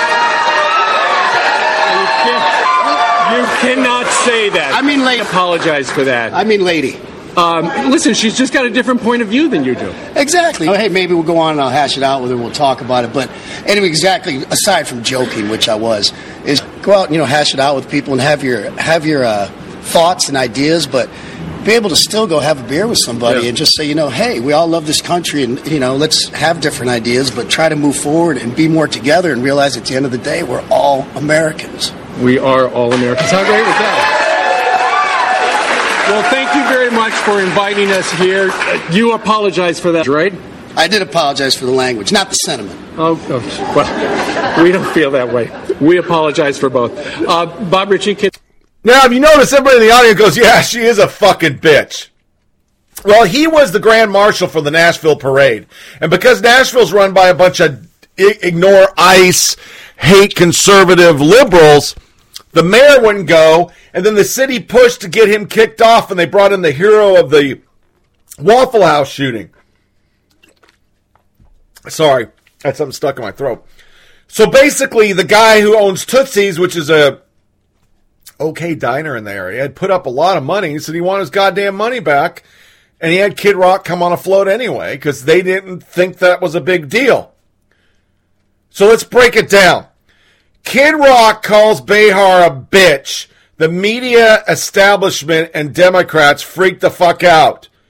But Joy Behar can call Meghan McCain an entitled bitch, and we don't have her fired from the network. Remember, this is the lady that disparaged all, disparaged all Christians, has had to apologize on the air very slightly before she, you know, could get back on the air, but she wasn't going to get fired. And we have Roseanne putting a picture of Planet of the Apes and losing her fucking show. That's my hate. I, I don't like Kid Rock. Sure. Bomb da da bong da bang da bang diggy diggy diggy to the boogie to jump jump the monkey or whatever the fuck that song is. I probably wasn't monkey, but whatever. The reality is, he says it. He's admonished. She says ten times worse, and that was my point. But anyway, we move on. John Marlowe Cullen. Oh, but I thought the worst thing in the world was to call woman that word. I guess the view is going to need to cut ties, right? Like the parade in Nashville did with Kid Rock. Leftism isn't about dialogue. It's about talking at and dictating to your contemporaries in order to change them to your liking, quickly making pariahs of anyone who doesn't nod unquestionably. That's true. Kirsten Gillibrand, our future is female, intersexual, powered by our belief in one another, and we're just getting started. Somebody said, sorry, Theo and Harry, you're not your future because she has two sons. Other tweets. How does the last part work when you clearly don't believe in a large part of America as evidenced by the first two parts? Could happen sooner if so many unborn babies weren't being aborted. You support that practice, by the way. Man, she is really playing the woke SJW lane in 2020 Dem primary. Hard for me to see how this pans out for her. She's been uh, at best the economic progress third choice behind Bernie Warren and will struggle to out- outdo non-white candidates appeal to non-white voters. She keeps on putting her hat in the ring. Looks like we got another graduate of the Alexandria Ocasio Cortez School of Economics. Meet Daniel Muscato, civil rights activist, writer, debater, pundit, podcast host, and transgender woman from the United States. After reading this hot take on $15 minimum wage, we totally get why she left economic expert off her list. Daniel Muscato, Daniela, whatever it's in between. But I can't afford to pay my employees 15 an hour. I'd go out of business. Then go out of business. If you can't afford to pay a living wage and make payroll, you shouldn't be in business. It's not your workers' responsibility to subsidize your shitty business. Fight for 15. Somebody just did one meme, caution, moron alert, which is so true. It was Pixie SS. That's who did it. Then you got Arnold Schwarzenegger going to the SOP uh, COP 24, COP 24. It's a climate change conference. In his speech, Arnold Schwarzenegger says he wishes he could travel back in time and terminate evil fossil fuels. The funniest thing is about the world. How are you going to travel through time without fossil fuels? You need fossil fuels to travel through time. So you're not traveling anywhere, which is so true. We don't have hypocrisy section. I've been kind of getting away from that lately in stats because it kind of falls in there. But this is the perfect one. Max Boot and Matthew Dowd. Irony. Charles C.W. Cook, who's blocked me, wrote a hit piece on corrosion of conservatism, claiming nobody outside of a tiny self-involved clique cares a single whit about my views. Yet now NRO has run two more articles on me by Jonah NRO and Kevin Williamson. Meet the clique. Matthew Dowd, welcome to the team. Charles Cook has also blocked me. He only wants to engage in his corrupt echo chamber. They literally, he, he, he said that. You're on ABC News, Matt Dowd. You have blocked anybody that disagrees with you. I didn't even say anything bad to you, and you blocked me. Go suck a dick. Bette Midler fantasized about Trump and his family hanged high, or excuse me, hang good and high. Actress and Broadway star Brett Midler fantasized about President Donald Trump and his family being hanged. Trump, Trump, Trump, Bob Mueller marching, Trump, Trump, Trump, and here's why Trump, Trump, Trump. He's gonna hang you, hang the family good and high. She made it a song. I just want that to sit. Could you do that about Obama? I could do a search right now. I mean, I could do it right now. I could literally go on my Twitter and say, I can't wait to see Hillary Clinton hang good and high. I would be banned from Twitter. If I said it about Bill Clinton, the Secret Service would show the fuck up on my door. Here are some other recent tweets by Bet. Women are, are the N word of the world. Raped, beaten, enslaved, married off, work like dumb animals, denied education and inheritance, enduring the pain and danger of childbirth and life in silence for thousands of years. They are the most disrespected creatures on earth. Oh, really? Seems like you have a lot of power. You're on Twitter all the time. So your little analogy falls apart. Tom Arnold, watch out, right wing. NRA suck up Sarah Palin with all the guns, domestic abuse, PTSD, and chemical abuse in your immediate family. You're likely to become another not silliest but tragic gun statistic ever. By the way, she tweeted at me because she didn't get invited to another funeral. He further said this explains why 80% of gun owners shoot themselves or members of the family. A stat that Dana Loesch goes, yeah, no, that's not true. To our tweets of the day, John Cardillo. According to Mueller and Democrats, it was improper for the National Security Advisor Flynn to speak with Russian ambassador, but totally fine for private citizen John Kerry to meet with Iranians and undermine U.S. efforts. Let that sit for a second. Depending on what media you're reading, that's why I'm not covering it it looks like this Mueller is what we thought it was a nothing nothing burger burger. But CNN and MSDNC still run on chyrons that there could possibly be something in there, but there's nothing so far. but the punishment to Flynn wasn't as extreme as they thought. And inherently within this investigation, we find a liberal donor who sexually harassed people and supposedly he's a pedophile, got off with no punishments, period, in a plea deal. And some of the left are starting to turn on him. So next podcast, I'll cover this stuff. Waiting for the dust to settle. With CNN and their chyrons, you can never believe them anymore. So I don't know what the fuck is literally going on with this one. Other tweet of the day was grown ups. Bush family wants no anti Trump sentiment at funeral. No replay of McCain's service. They literally put out that tweet and told the world we're not doing this. This is about our father. It will never be part of the conversation, so don't do it. And I think it summed up the Bush family. In a nutshell, it summed it up. They're adults. My wife even said it. When you looked at that stage and you saw the Bushes, you saw the Obamas, and you saw the Clintons, adults were on the left. Trump, Obama, Clinton are children. They're just fucking children.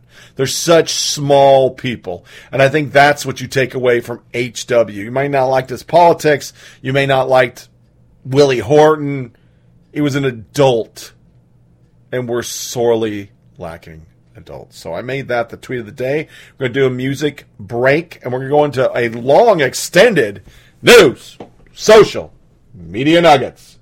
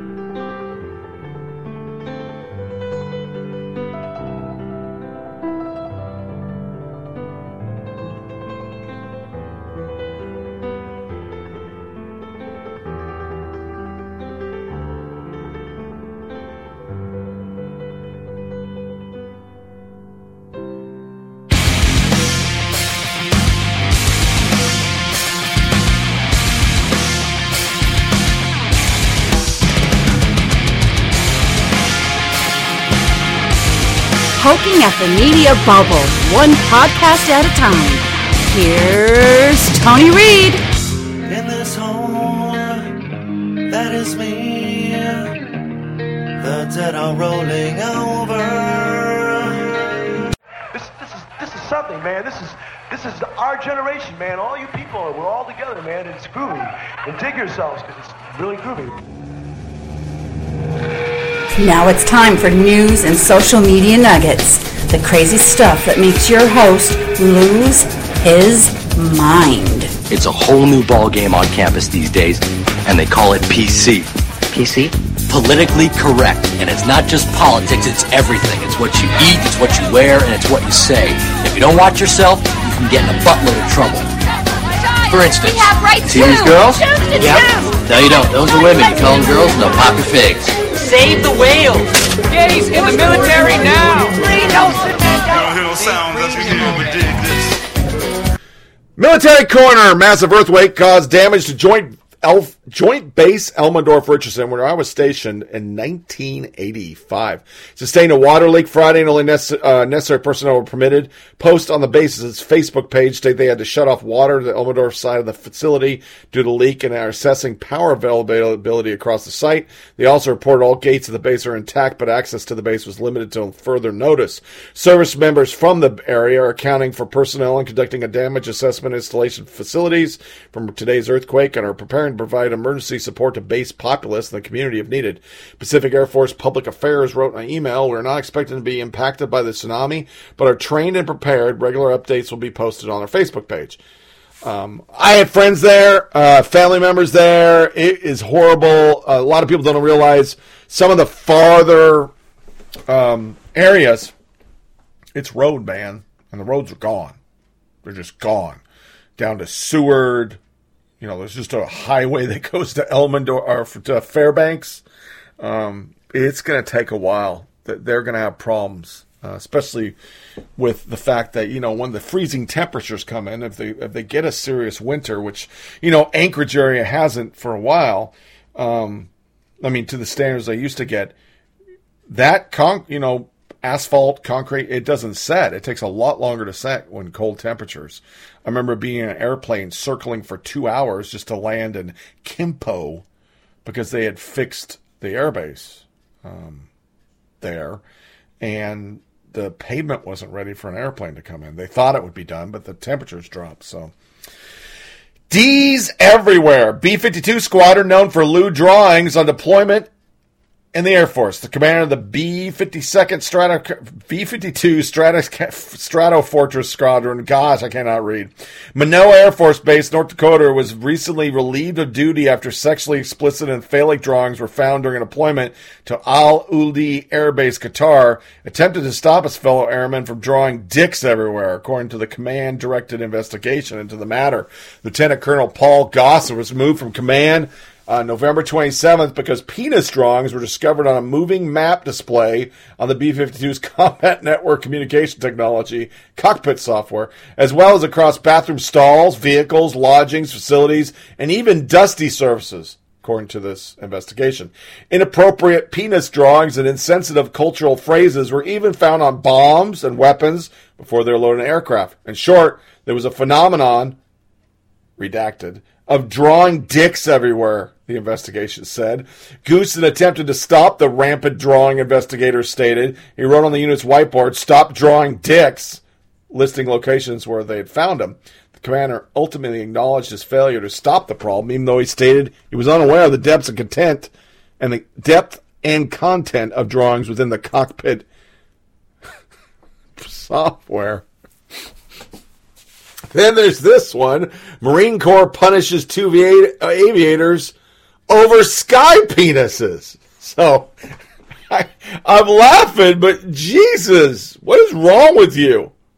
Is this what happens? I mean, there was some homoerotic joking back when I was in, but we didn't draw dicks on everything, and we sure the fuck didn't fly our plane in the shape of a dick. So maybe the gays and the military concept has gone a little far if we're all in love with dicks. New Apple discount gives military veterans 10% off. You can go online or in one of their stores, fill out the application and you get 10% off your iPhones, pads, and shit that I can't stand. So if you're an Apple person and you're in the military, uh, it didn't say if it was vets. Oh, no, it is veterans. Oh, never mind. Online military and veteran store homepage. So you can get it. Meet Russia's new deadly assault rifle. Russian weapons manufacturer Kalashnikov concern has unveiled their new AK-308 at the Army 2018 Expo. At first glance, the AK-308 appears to be a rebrand of the Kalashnikov AK-12 with some design elements from the AK-103, but its tame appearance belies that makes the AK-308 one of the Kalashnikov's most ambitious products in a decade. It houses 7.62 times 51 millimeter NATO rounds. Since the Second World War, Kalashnikovs have produced over 20 assault rifles. Of those, all but three have employed Soviet Russian made ammunition. The AK 101, the AK 102, with the 5.56 45 NATO rounds were Kalashnikov's first foray into exporting a rifle with NATO standard ammunition. The AK 108 also made the 5.56 times 45 millimeter rounds, likewise generated little interest from major foreign buyers. The 108 was part of the late AK 100 series line 107 and 109 that was plagued by recoil inconsistencies, heaviness, and needlessly complicated design. Two decades later, Kalashnikov is trying again. The AK 308 uses different NATO rounds, 7.62 by 51 as opposed to 5.56 by 45 millimeter, that trades more weight and recoil for better range and penetration capability. The 308 is marginally longer and heavier than the AK 12. It incorporates many of the AK 12's improvements, including a collapsible buttstock that look kind of sexy and redesigned gas tube. The AK 308 uses firearm frame based off the RPK 74M, a design choice meant to increase durability. So, coming to a terrorist near you. We're going to go into our college crazy, and before you hear the cool background music, I just wanted to play this soundbite that sums up colleges. Basically, you should get jail time if you misgender. Okay, how many genders are there? Why should there be a number? Because if you don't have sociological standards, then chaos, which is what you have. Because people will say 67, people will say 84 genders. Why is it, why is it a matter of concern? to Why you? Because people are forcing me to use words that, that, that, that have no biological reason. In California, you can go to prison if you misgender somebody. Oh yeah, you're okay with that? Yes. Oh, okay. So you think, think that you so you think if I misgender some, okay. So if I go up to somebody and I misgender them, I can face prison time, and you're okay with that? Oh yes. Okay, that's the problem. The problem You're is, forcing speech. Is that okay? So if you went up to me and you're like, you're a man. If you came up to me and you told me, I don't want to assume your gender, so I don't know. You tell me. Okay, well I abide by she/her pronouns. Okay. All right. but And if I say him, I could face prison time in California, and you're okay with that. That's forcing speech. That is a form of fascism. That's the problem. And we start off with what we talked about last time. UC Berkeley student government unanimously approves resolution to fund migrant caravan. They're going to give 1500 bucks to the migrants. The Tino students warn student senators that voting no on the resolution would be ignorant and violent. Yeah. Mhm. Giving away money for that, then they'll bitch they don't have money for their Latino causes. Hmm. Rutgers professor fume over suspected illegal DUI arrest. Let's do that one more time. Illegal DUI arrest. Rutgers University police arrested a suspected illegal alien for driving under the influence, allowing ICE to detain him subsequently. More than 100 Rutgers facility faculty members wrote a letter stating any illusion that Rutgers is a place where individuals will not be targeted on a basis of immigration status is shattered once representatives collaborate with ICE. Just happened locally. A guy killed a woman, DUI, went to the hospital because Nashville police won't work with ICE. He escaped. He was already wanted for burglary, armed robbery, and a bunch of other shit in Kentucky. This guy's a real, real winner, winner chicken dinner illegal. And Nashville just let him walk away. Of course, they played it off. Hospital security. Everybody, oh, it wasn't us. University's racial justice definition eerily similar to socialism. Southern Connecticut State University has created a syllabus for racial justice which provides a definition of racial justice. The document defines racial justice as a process where power and resources are redistributed so that people of color have equal access, opportunities, and treatment, leading to equitable outcome for all. Yeah, sounds like socialism. Holy shit. Princeton students complain about white peers invading POC places. The Princeton Center for Equality and Cultural Understanding features cultural affinity spaces for designed ethical ethical racial groups. While each space is associated race or ethnicity, every student, regardless of identity, can go to these spaces because it's a fucking free country. Some students weren't happy. I went once, I was a white guy there, I left. These affinity spaces are areas within the CAP building intended for students to gather, study, socialize. Based on minority status, CAF as Black, Latinx, Middle Eastern affinity spaces, among others. While each space is an associated race or ethnicity, once again, anybody can go. CAF is a space intended to support students of color on campus, said Gabriella Carter, a presenter for the Woke Wednesday Group's study group. The video cut to Carter sitting in the black affinity space where she explained that non black students occupy the room, essentially pushing out the black students who this room's intended for. Kind of makes the black students feel like they're a visitor in the space that's supposed to be theirs. The episode then transitioned to interviews with students. Princeton student Saran Torre indicated that she works at CAF and sometimes visits, the visits the affinity spaces. I've only ever seen like actual black people sitting in the black affinity spaces like three times, she told Woke Wednesdays.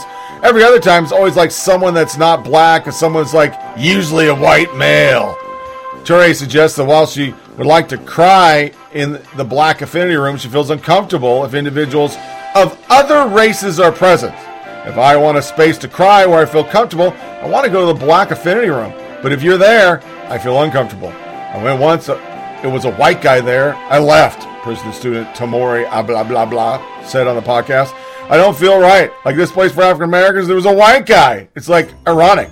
Asked what Princeton could do to better give students of color of the space, ah, blah, blah, blah, suggested the school community while students of identities that do not match those of certain affinity rooms should not study there. Princeton student Rod Eric Joseph claimed that individuals whose identities conflict with that space have in the past locked those who whose identities do match up with the affinity space out of the area. White students ought to feel entitled to certain spaces on this campus. So that sense of entitlement does trickle over to the Carl A. Field Center, even though most of Prospect Avenue, street where CAF is located and best known as the home to Prince's Eating Clubs, is quite white serving. Teaser said that you have to be either really ignorant, very vindictive, to occupy that space. What does it say when they say, I don't feel comfortable around white people? We have a word for that racist! But, you know, it's the new world. Princeton group nixes misogynistic Disney song from repertoire. A Princeton University columnist bashed an a cappella group performance of a song from Disney's The Little Mermaid, during which the group instructs a male and female member to kiss. Daily Princetonian writer Noah Wolstein termed Kiss the, a Girl a misogynistic song rife with themes of toxic masculinity. As a result, the group stopped singing it. Yeah. Kiss the Girl. Yeah. Okay. University suspends fraternity members over constitutionally, protected speech. I'm going to break it down. This is Bowling Green. They said they could not dress as cholos for Halloween, and we're going to suspend them until they realized they couldn't do that, and they had to retract everything. They basically just chastised them that you should not wear anything that has to do with the Latino culture. And this one is just a doozy. Yale now sells abortion drugs from a vending machine. As reported yesterday in the Yale Daily News, the university student government has voted to install a vending machine in a centrally located residential college for Plan B. Contraceptives can be function in certain cases as an abortifacient. The so called Wellness to Go vending machine will be installed in the Silliman Good Life Center, signaling death not only of incipient human life, but also irony. The drug entered the public consciousness in 2014 when the Obama administration attempted to force Little Sisters of the Poor Catholic religious order to fucking hand it out. While that is, uh, it's a Plan B, defenders insist the drugs does not induce abortions, but rather merely prevents pregnancy.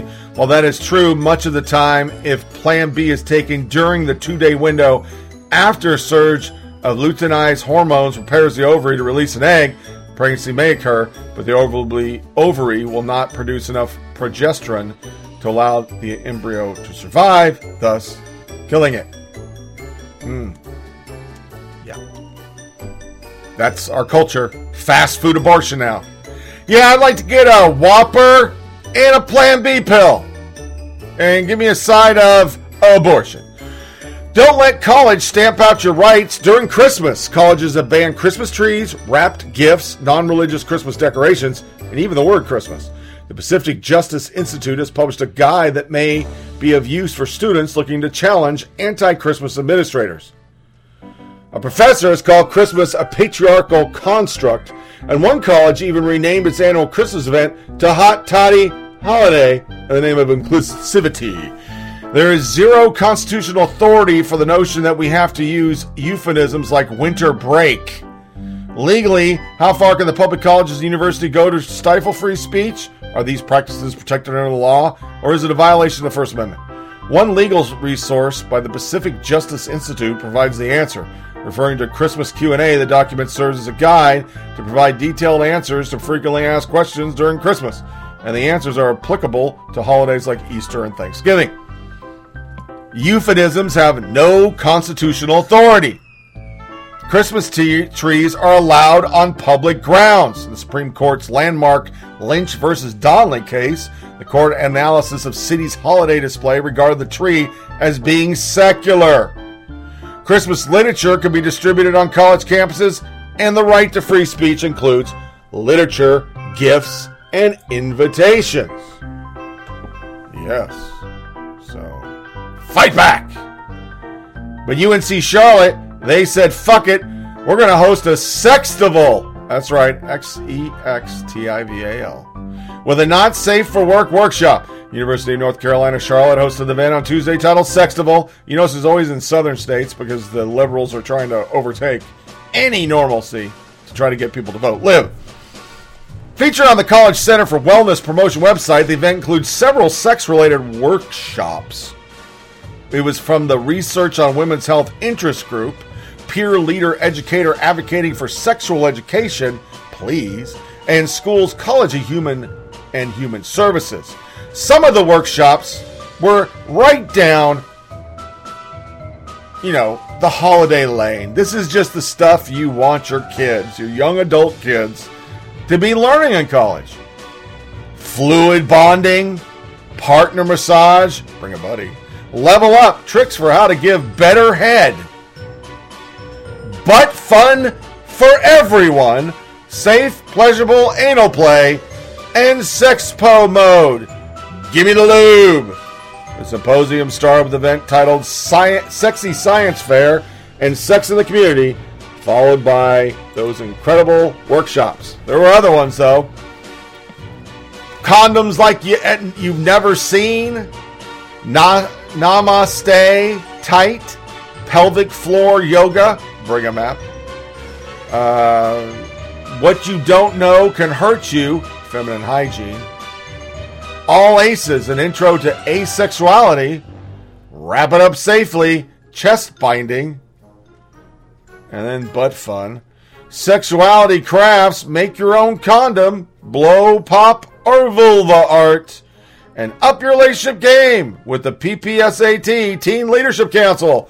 Woohoo! Merry Christmas! What the fuck?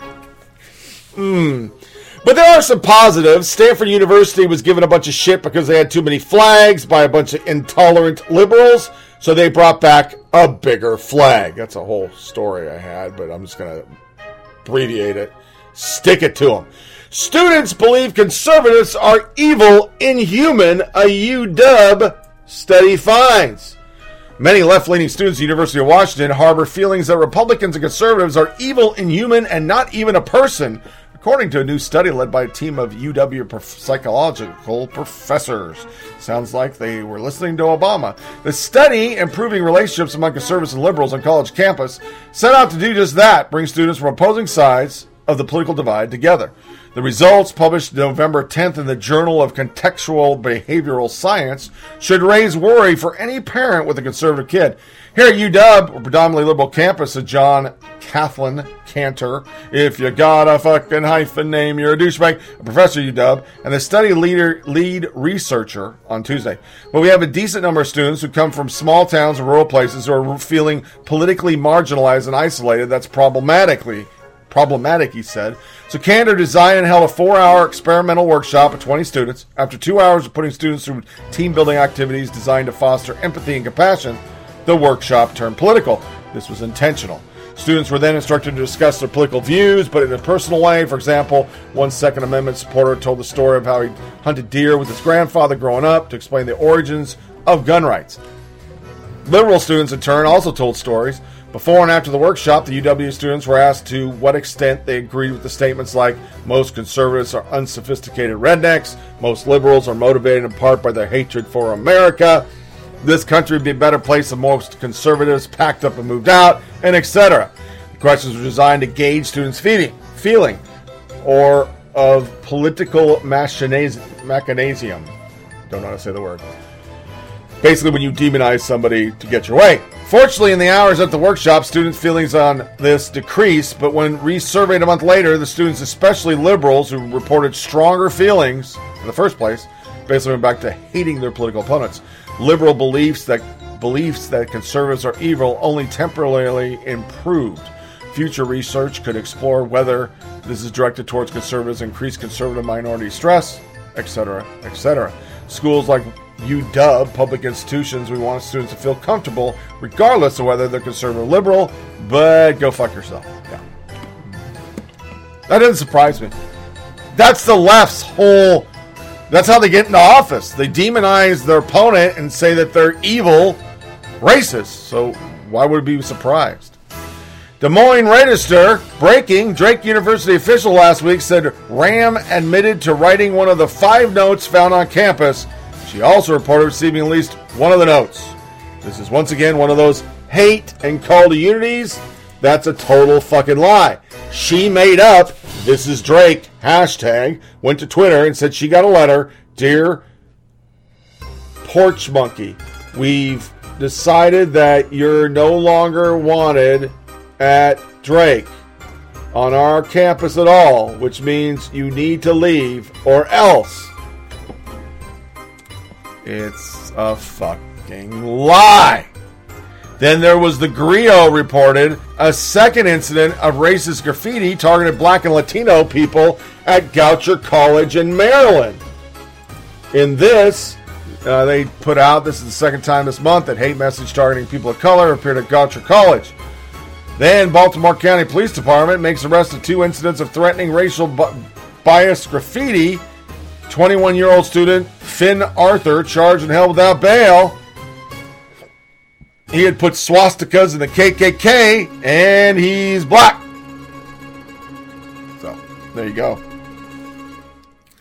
Mainstream media didn't cover any of these fake stories, or they they didn't even want to cover the news thing very much. They just wanted to say, "Well, it's true." Uh, they they hung people in Mississippi like a hundred fucking years ago, but okay.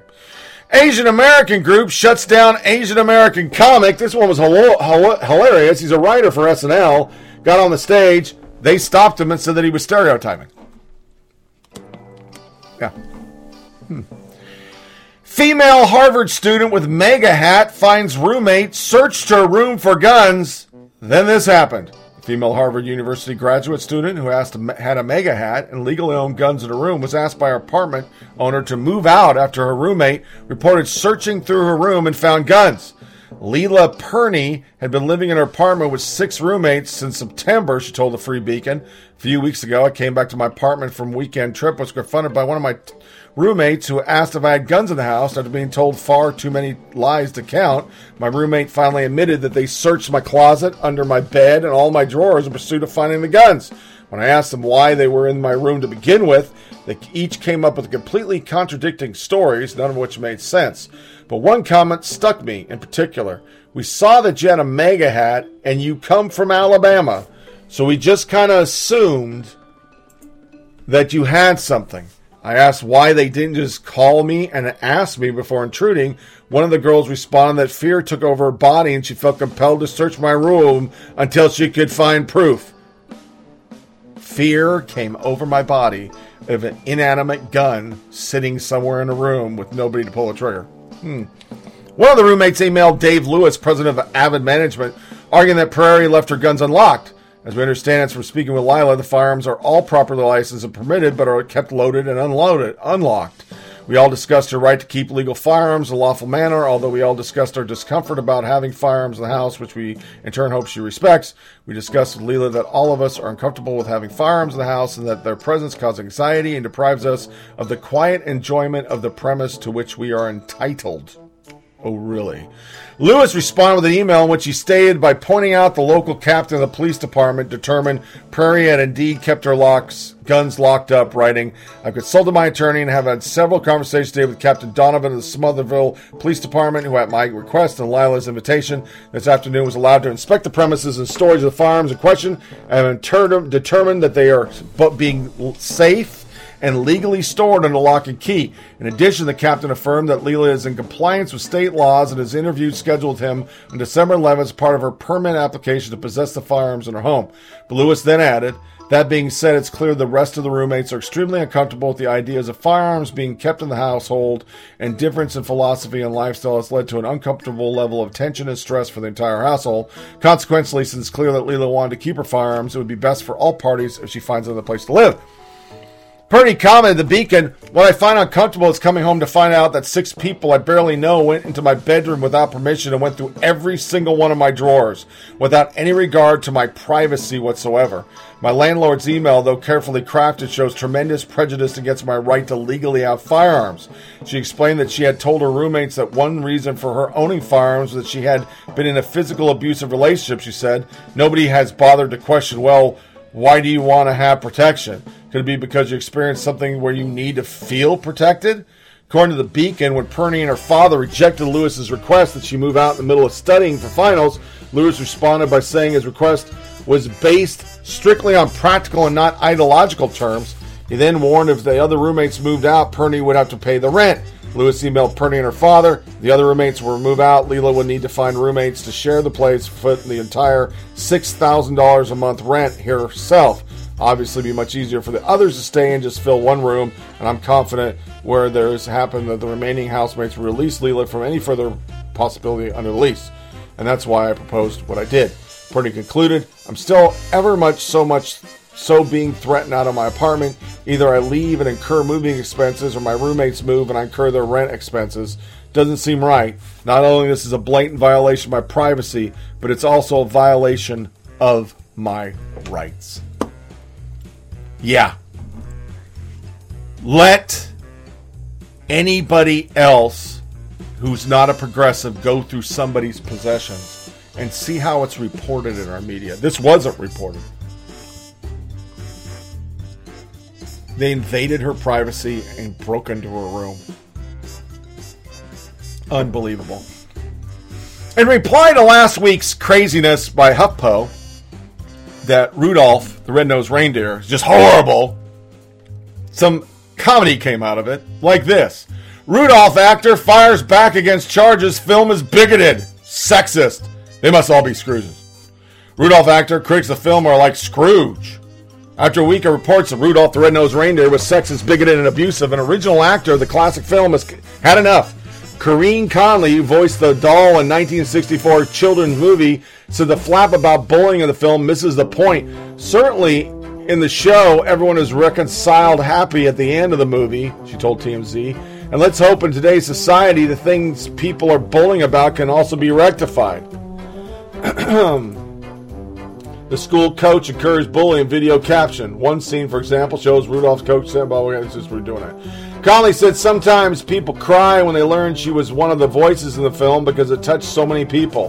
While the film does contain bullying, even Santa berates Rudolph's dad for something son was simply born with.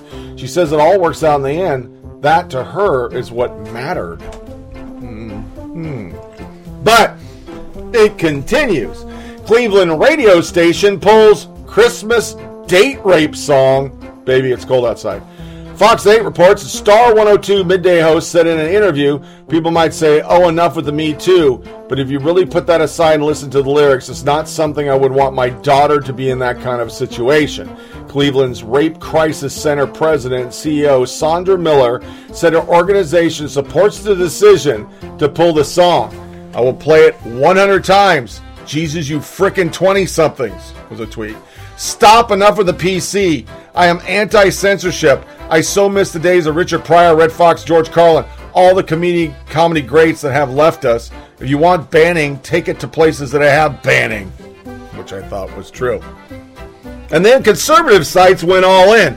The racist, sexist, and transphobic undertones of Frosty the Snowman. This week, blah, blah, blah, we learned about it. We also learned that Charlie Brown and the classism of the Grinch. I'm grateful that we are having these conversations, and I certainly cannot imagine a more pertinent subject to be discussing. Finding deeply frustrating that so many people expose their children to these holiday themed fairy tales without ever stopping to consider the problematic ideas and images they contain. It is no surprise that hate crimes skyrocket during the Christmas season, according to the statistics that I saw in a dream last night. It does, however, shock me that no one has yet noticed the most racist, sexist, and transphobic Christmas cartoon Frosty. Frosty is so fraught with discriminatory messages that it makes Rudolph look like an innocent child's tale of comparison. Indeed, Frosty is straightforward Nazi propaganda, as any clear inspection of the story reveals. Let's begin. Racism. Now, let's not be ridiculous. I would never call Frosty racist just because the snowman is white. There's nothing in principle wrong with featuring a white character in a story. White characters can even be entirely necessary if the plot involves, say, a serial killer, or a rapist, or a devious factory boss dumping poisonous chemicals into a river upstream from an orphanage. These are all roles that can and must be filled by whites. But what makes Frosty problematic is that he is not a serial killer, but a jolly happy soul who likes to laugh and play. The obvious insinuation here is that minorities are neither jolly, nor happy, nor inclined to laugh and play. Understand, once again, this is all satire.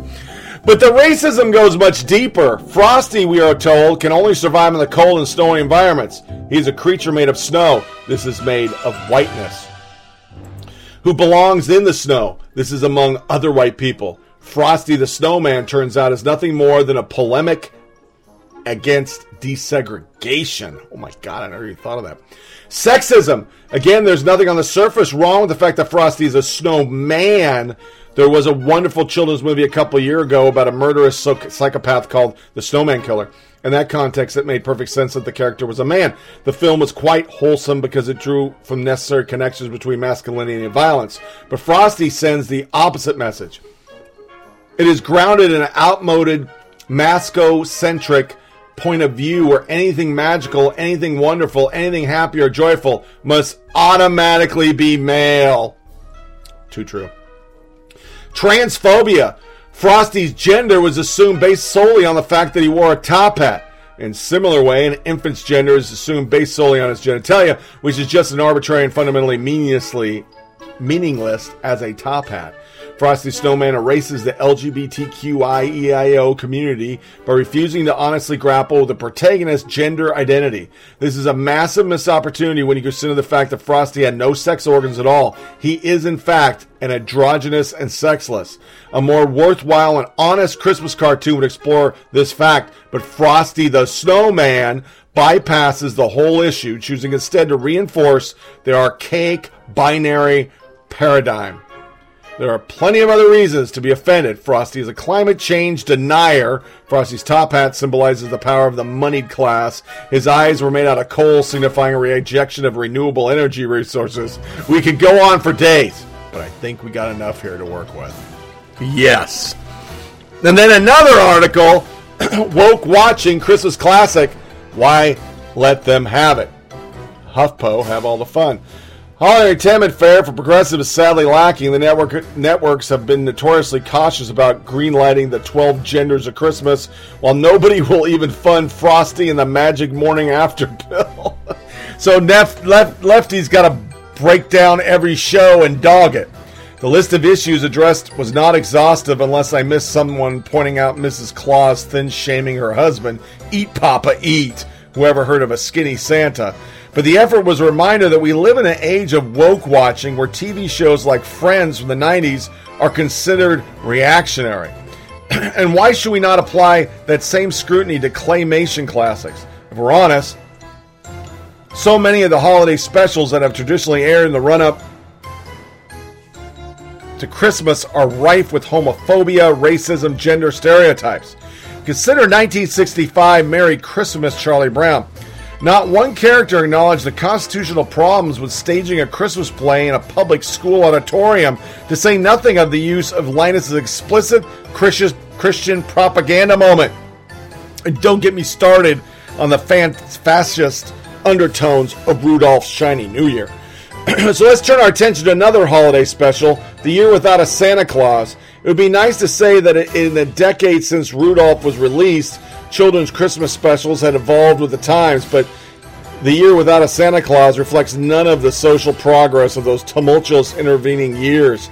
It is a work of pure mis- misplaced nostalgia that ignores social, economics, and racial power imbalances and does nothing to further the discussion environmental issues. First and foremost, the Year Without a Santa Claus, cavalier treatment of climate, anthropomorphization can be a valuable teaching tool, and we applaud the depiction of Mother Nature as a strong, autonomous Earth Mother.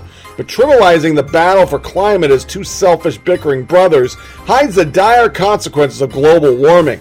The implicit moral equivalence between warming, the heat miser, and healthy, cooler climate, snow miser, is the height of irresponsibility. The mere suggestion that we can compromise with the greatest threat to everything in the history of everything is at base climate change denial and should be prosecutable. At the very least, we should consider whether it's dangerous and different to planetary cataclysm is appropriate viewing for children. He then breaks down Southtown and how they didn't show enough rednecks and cops and ends the piece with it speaks volumes that Rankin and Bass thought nothing of having a character, a policeman, the voice of authority, exhibit so much racism and homophobia in one scene. Tell me, funny suits, isn't a dog whistle for conservative Christian? Let the children holiday specials of yesterday stay in yesterday. We need forward thinking progressive fare that reflects the world we're trying to leave our kids. Specials like I saw daddy fucking Santa Claus, Buster the long eared winter solstice donkey, or a Christmas condom for Caroline. And I am not even going to be surprised when they do those things, because they will.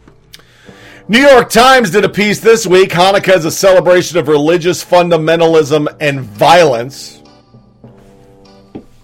And I won't read the last one, which is a great article. Look it up. It is on the Daily Wire. Happy Holidays is not about inclusion, it's about suppression. Christmas is the reason for the season. And they show all these good do-wellers doing the, well, there's a whole bunch of other things going on through it, but yeah, yeah, no. No, we're not going to do it. Then there was the biggest one ever. Eric Sprankle, a psychologist. The virgin birth story is about an all knowing, all powerful deity impregnating a human teen. There is no definition of consent that would include that scenario. Happy holidays. Yeah. Yeah, that's that's real. It was retweeted like a thousand times. So now Jesus' birth is date rape. Mm-hmm. That's that's that's just fucking home. Just fucking just wrong.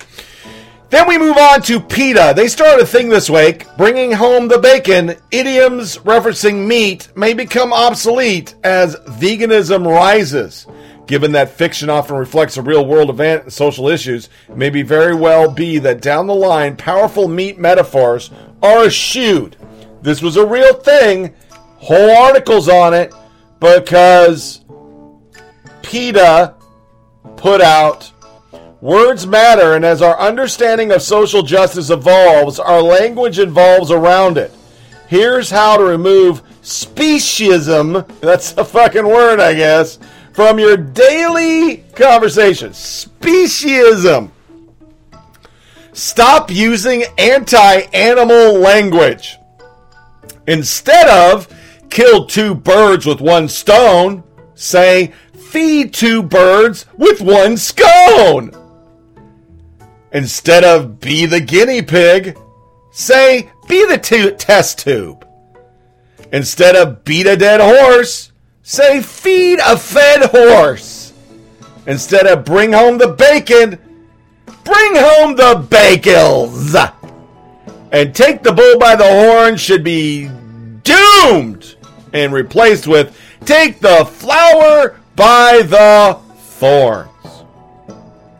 Yeah, that's that's real. That's real shit now. You will find you're going to get banned on Twitter or you'll lose your job because you said, "Well, I'm going to go kill two birds with uh, one stone and go out there and get these two sales today." Oh no no no! You, you have to leave. You talked about killing A and B. We don't kill birds in this company. Yeah, it's happening. Other lefty shit. Cheyenne Fay, this one went crazy. I don't understand it. Ed Sheeran is 27 year old man. The fact we've enabled him to feel it's okay to dress like this at all, let alone next to Beyonce, really boils my piss. It's a huge thing on Twitter because he was wearing jeans, skinny jeans. He's a fucking hipster. What, what you, you're upset about that? People reminded her how fucking narrow minded she was. Then Into Magazine, a gay magazine, Trans misogyny, heterosexual pride, and blackface, Ariana Grande's Thank You Next video is surprisingly anti queer. Queerness in this case is used as nothing more than a dry comedic, comedic prop. Ariana at this point not only responds to rumors about her sexuality just once, but twice in the video. She emphasizes her heterosexuality at a point of pride and empowerment. We need to stop labeling straight women as gay icons because they give us the bare minimum representation. Visibility is not enough, especially when it, it can have such a negative impact on our lives. A video will, you know, from a music audience, puts just a negative impact on your weird shit. Okay. The video features queer, trans, and POC characters as props while centering one of the world's biggest pop stars in blackface. Editor's note. We've decided to remove the author's name from this piece after an editorial team was alerted that a high volume of death threats were being made against the writer as a result of the opinion represented in this piece. Into is a place for varying opinions for LGBTQ people around the world, will remain to be the place, but these opinions never warrant violence, and then a writer's own life could be potentially at stake. We must take the necessary steps to ensure their safety. Whole Stories, LGBTQ site writer, calls Ariana Grande's new video anti queer, removes byline after death threats, when a writer's own life could potentially be at stake, blah, blah, blah, blah, blah. The world lost it because they look at this girl as a gay icon, even though she's not gay. I'm proving a point here. Small people. We have such small people in this country that you freak out about a, an article written by. But you know, it, it happens for everybody. I, I disparaged Aaron Rodgers. I think he's not being a very good quarterback. I think he got paid a billion dollars, and I don't think he deserves that billion dollars. I've had people call me idiots, uneducated, a motherfucker. They chased me around the internet for saying number 12 isn't upholding his end of the deal. Yeah. But the internet's a horrible place. Lutheran pastor melts down Christian Christian purity rings to create a vagina statue. There was a time when pro-abortion movement was merely pro-choice. They preached tolerance and diversity in an attempt to welcome other opinions. Those days are over. Today's pro-abortion movement is all about hating on pro-life Christians or anyone who dares defy their abortion at all cost mindset. Instead of embracing other viewpoints and encouraging society to do the same, today's pro-abortion movement is all about making fun and ridiculing the views of those who take a different perspective. Now a feminist pastor is making fun of Christians who take a serious decision to be to be abstinent from sex until marriage and to remain faithful to the partner in marriage. This so called pastor is melting down the purity rings to create a statue glorifying a vagina. This sick and sacrilegious act turns something beautiful and honorable to something disgusting. Instead of honoring an important decision that respects a relationship, it just worships female body parts. In Denver, Colorado, a liberal Lutheran pastor named Nadia Bolz-Weber is calling on women to send her their Christian purity rings so that she can make herself a vagina statue. The Christian Post reports that Bob Webbs, founder, founding pastor of Denver's House for All Sinners and Saints, announced on Twitter her massive art project to create a golden idol to female genitalia in protest of evangelical purity. She's a pastor. I thought false idols was something. I don't know. I remember reading the Bible once, twice, a few times. Wow.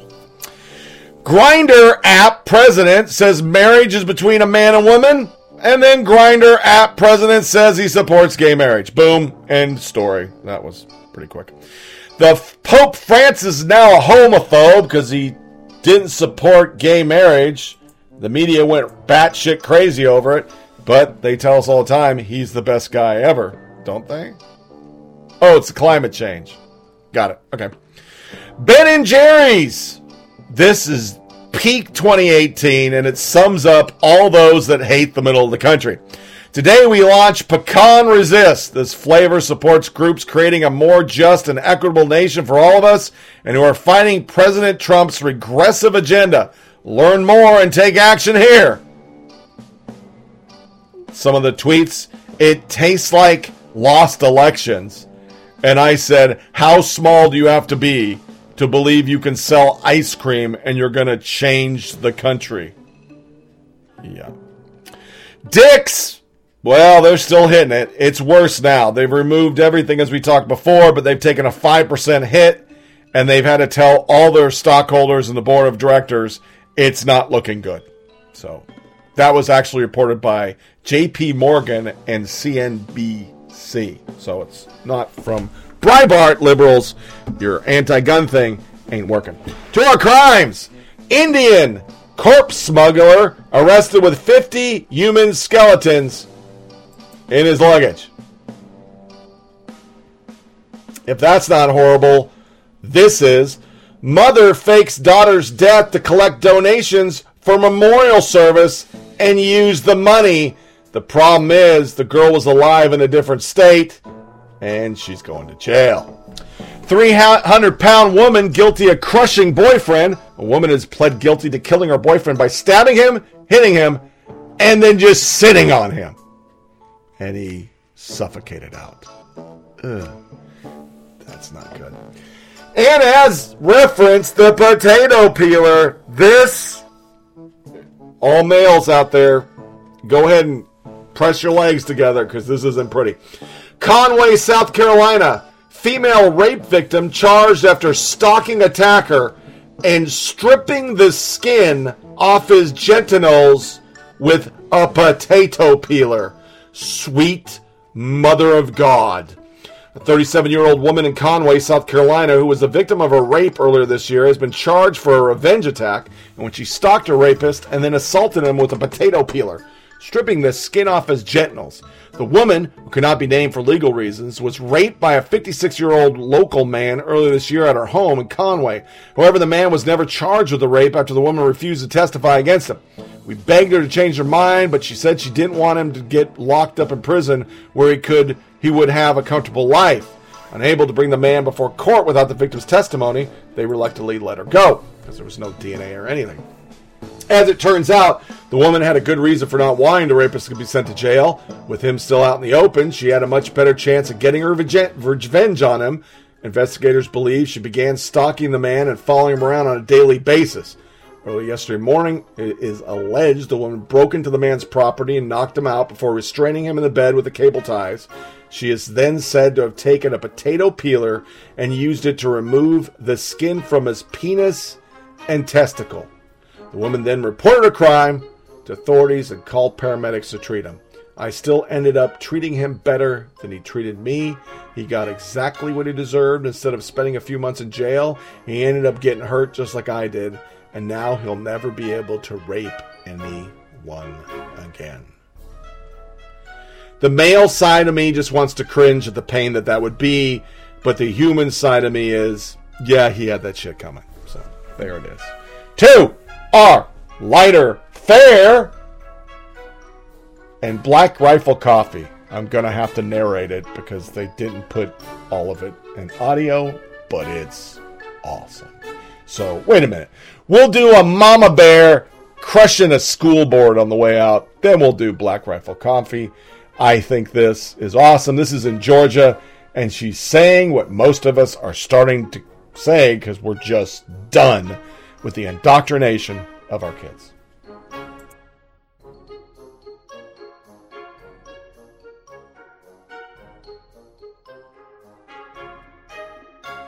deep, deep concerns. First and foremost, Sacramento is out of control. It is out of control. It seems to think that it can indoctrinate our children with their leftist agenda.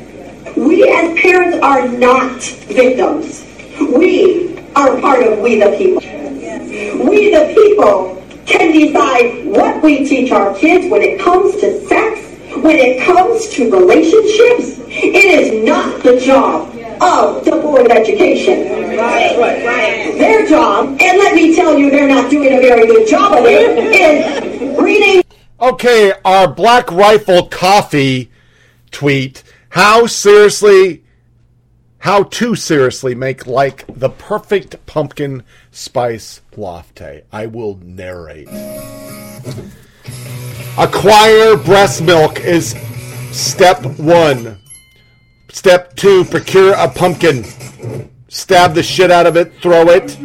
Play a sad movie. Collect tears from spouse. Add liberal arts degree. Step six, blend and flip it off. Acquire drinkware, your wife's boot. Shove it in there.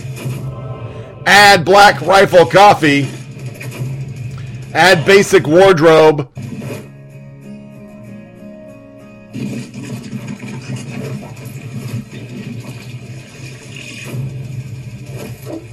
It's straight bottoms up. It is hilarious. The breast milk, of course, pissed my wife off. She didn't think that was funny, but I thought that shit was funny. So that's our inappropriate fuck you to the world. This was tweeted this week, and I thought it was funny, as we always end on a serious note. Brian Seltzer, Zucker, I think that our job in CNN is to tell the truth. The problem is, in this day and age, I do understand that sometimes when you're pro truth, it comes off as anti Trump. That's how he's explaining his chyrons that say, oh, nobody liked him there, and da da da da da da da da da da da da. The entire world said this is a disingenuous claim to be pro truth. CNN is pro revenue. The truth is useful to CNN only insofar as it attracts and keeps viewers, mostly liberals. And I was going to read an article, but I'm not going to because we've gone kind of long today. It literally is by, was it Ryan Reynolds? Uh, who wrote this? Um, Glenn Reynolds, humanity is better off without Twitter. And I think that is a spot on assessment of what's wrong with our country right now. Twitter, social media, people have lost the ability to talk to each other. All we've done is further entrench our own ideals of what the world's supposed to be. We don't interact, which was the intent, and I did air quotes of what, you know, these founders of all these social media sites said we were going to do. And when you break it down, it has made the world worse. It's just a worse place to be in. People are worse to each other. They're rude. They're mean. I think if we actually ban social media and put people back to where we were, the country was less divisive. It was still politically divisive, but you didn't say as mean things to each other. You just didn't do the stupid that we see on a daily basis. And I thought maybe that's the holiday thing. This holiday, don't go on social social media. Or try for a month. No social media. Don't go to Twitter. Don't go to your Facebook and see how you are. I am a Facebook user. I post pictures of the holidays, of fish I catch. I had a great fishing day the other day.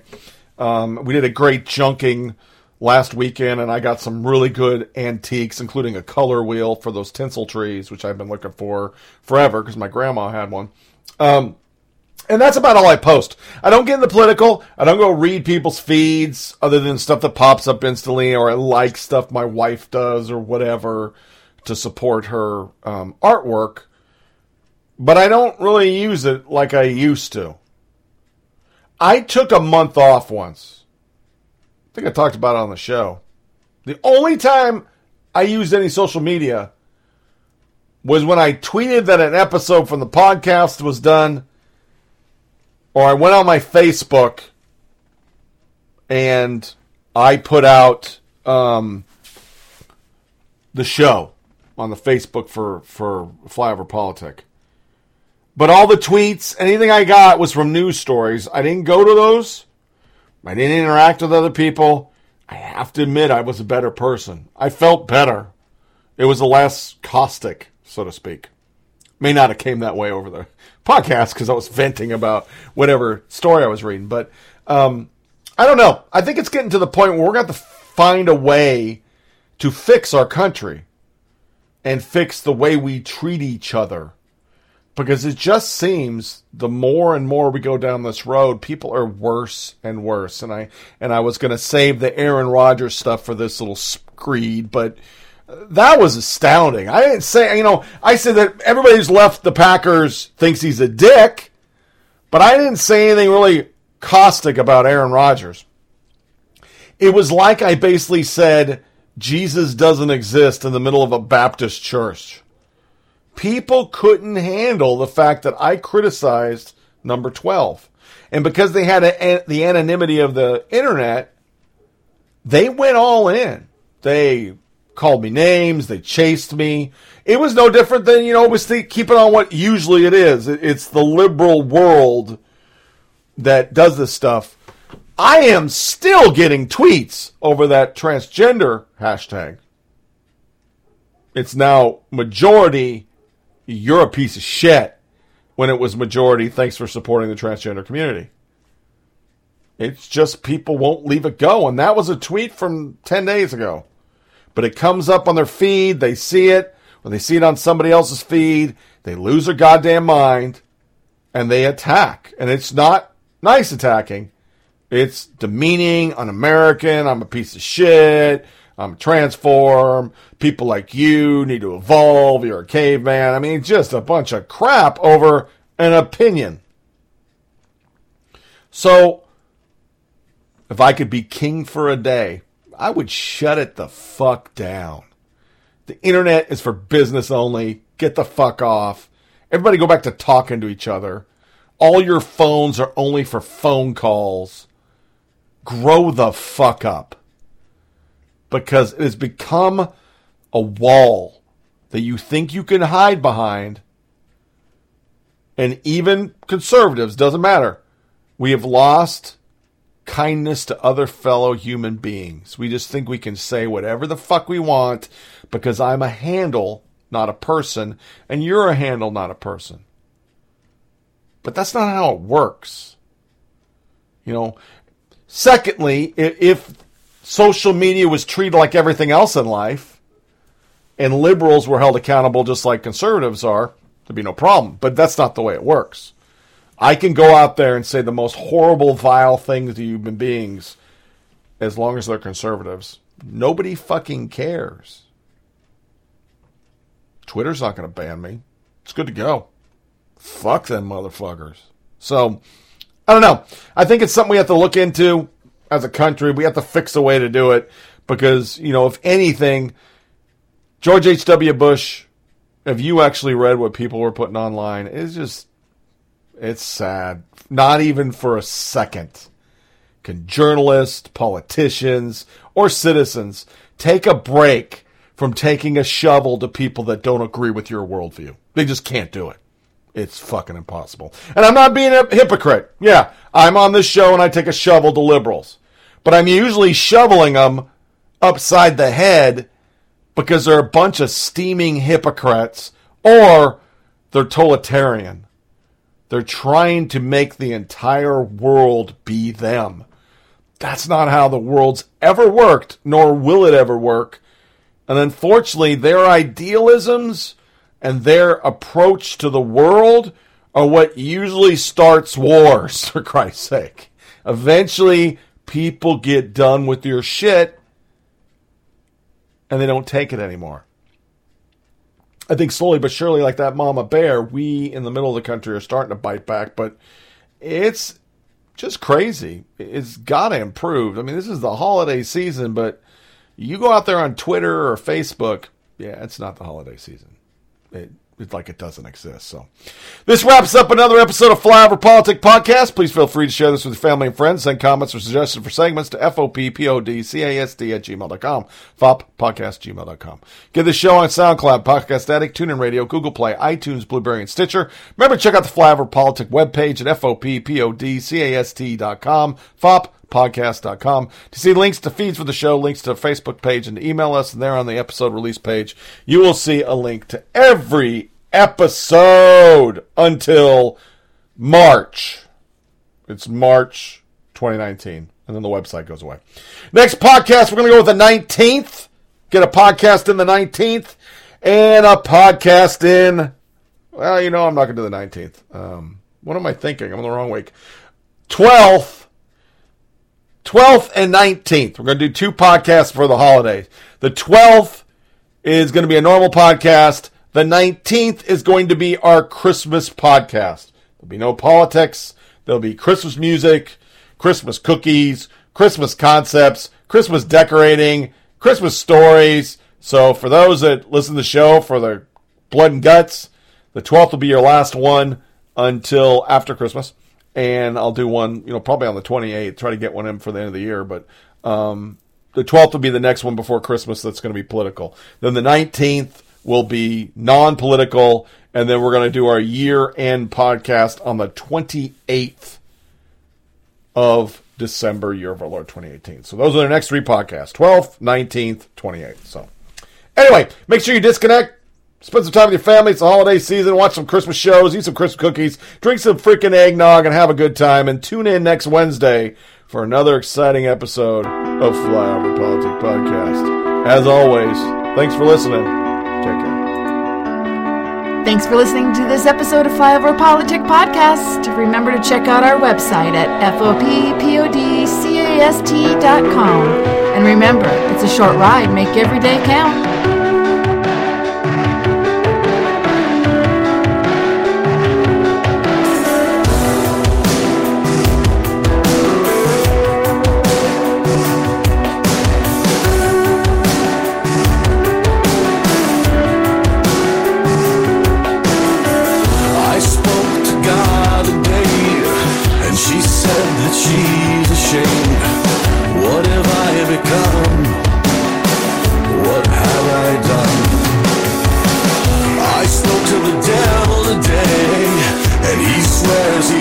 not to blame, and I understood. Cause I